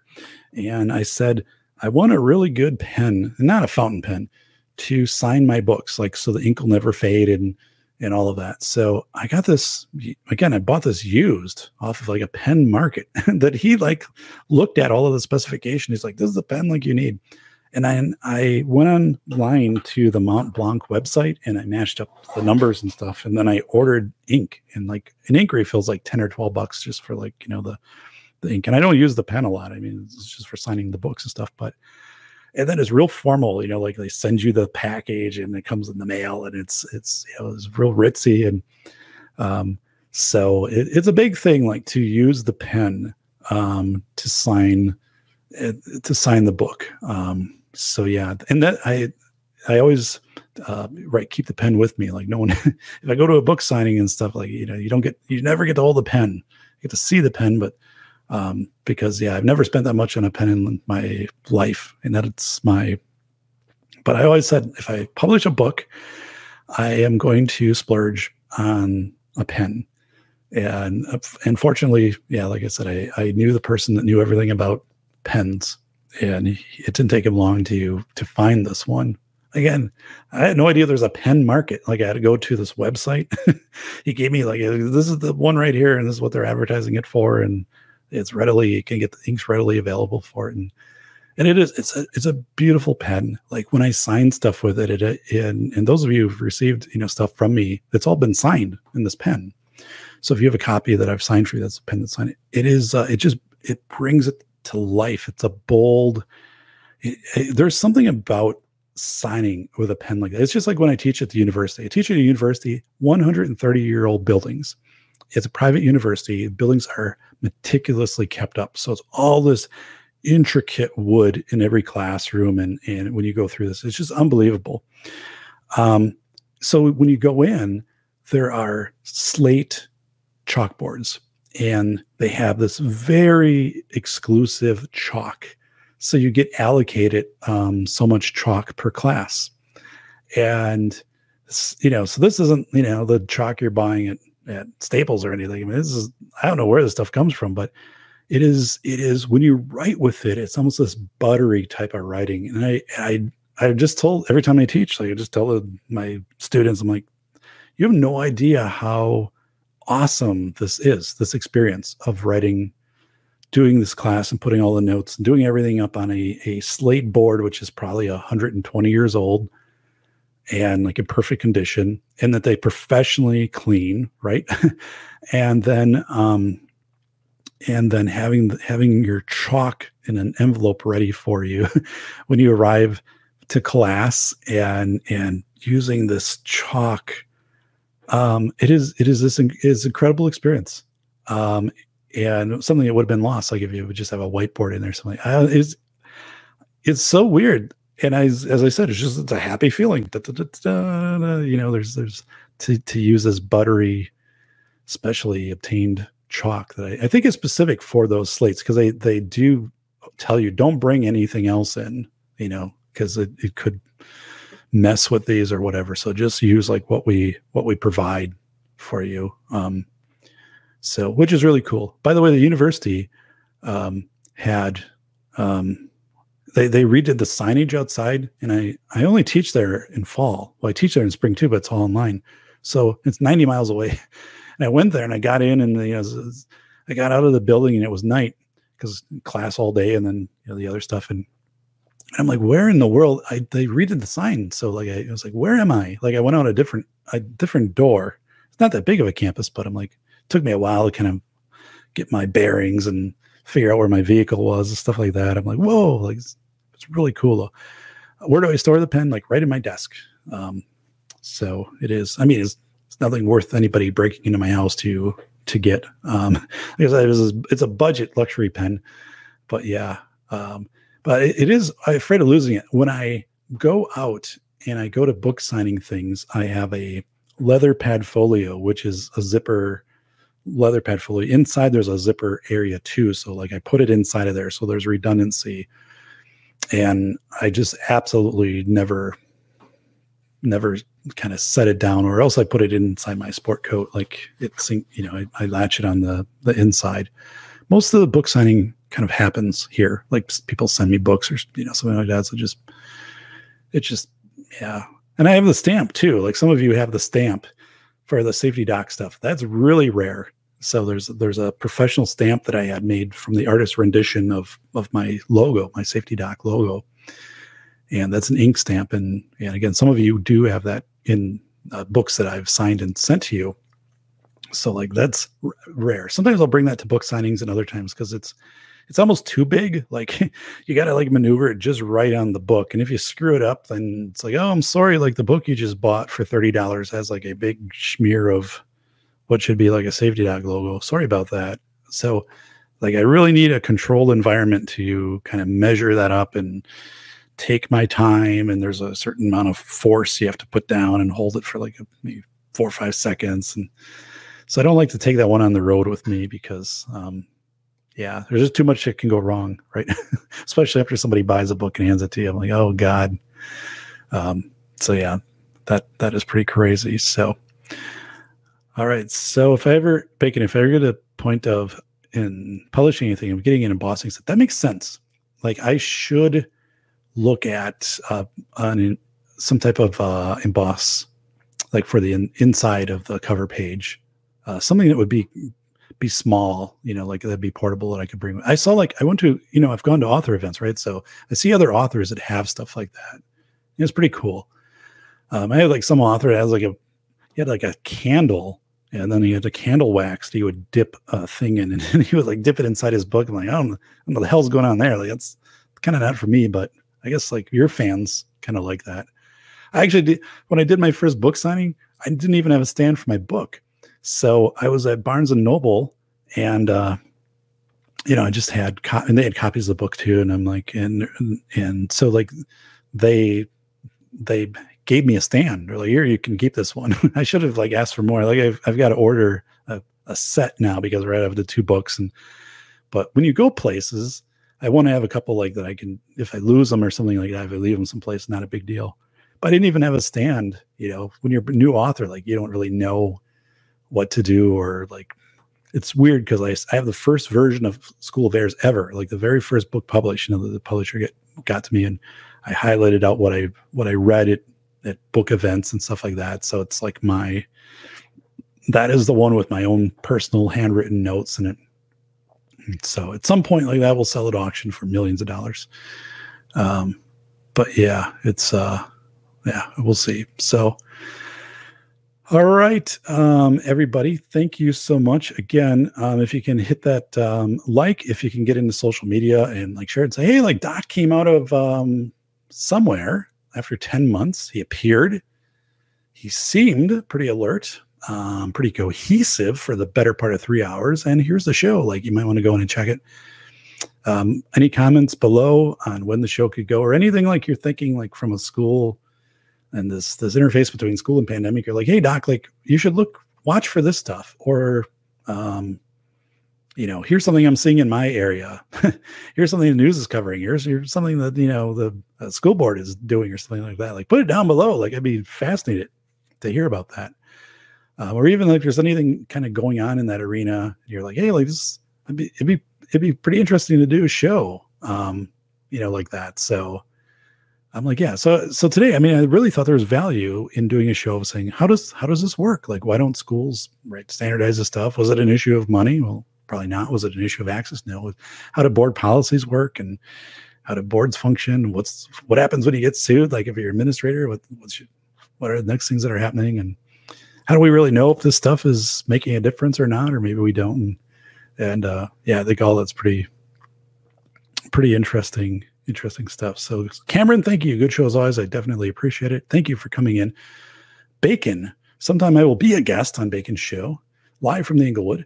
Um, Mictibus says, as always, thank you. And uh, yeah, thanks for your um, uh, robust uh, support on you know social uh, social media. I very much appreciate that. Uh, too many.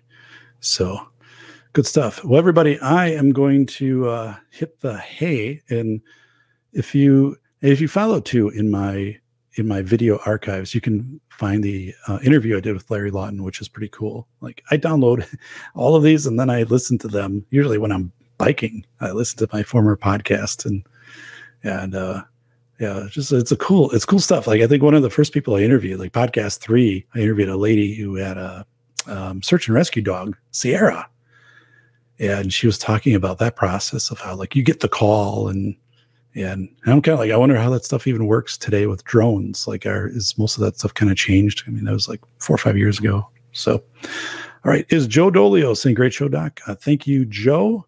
Shout out to the state of Michigan.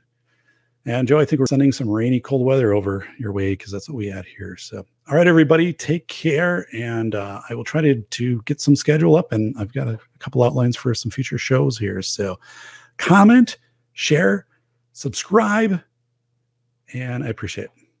This has been the Safety Doc Podcast with author, radio show host, and leading safety expert, Dr. David Perrodin. Remember to check back each week for the latest, best, and most bizarre practices in safety preparation and crisis response. You can find Dr. Perrodin on Twitter at SafetyPhD. And remember, the truth will keep you safe.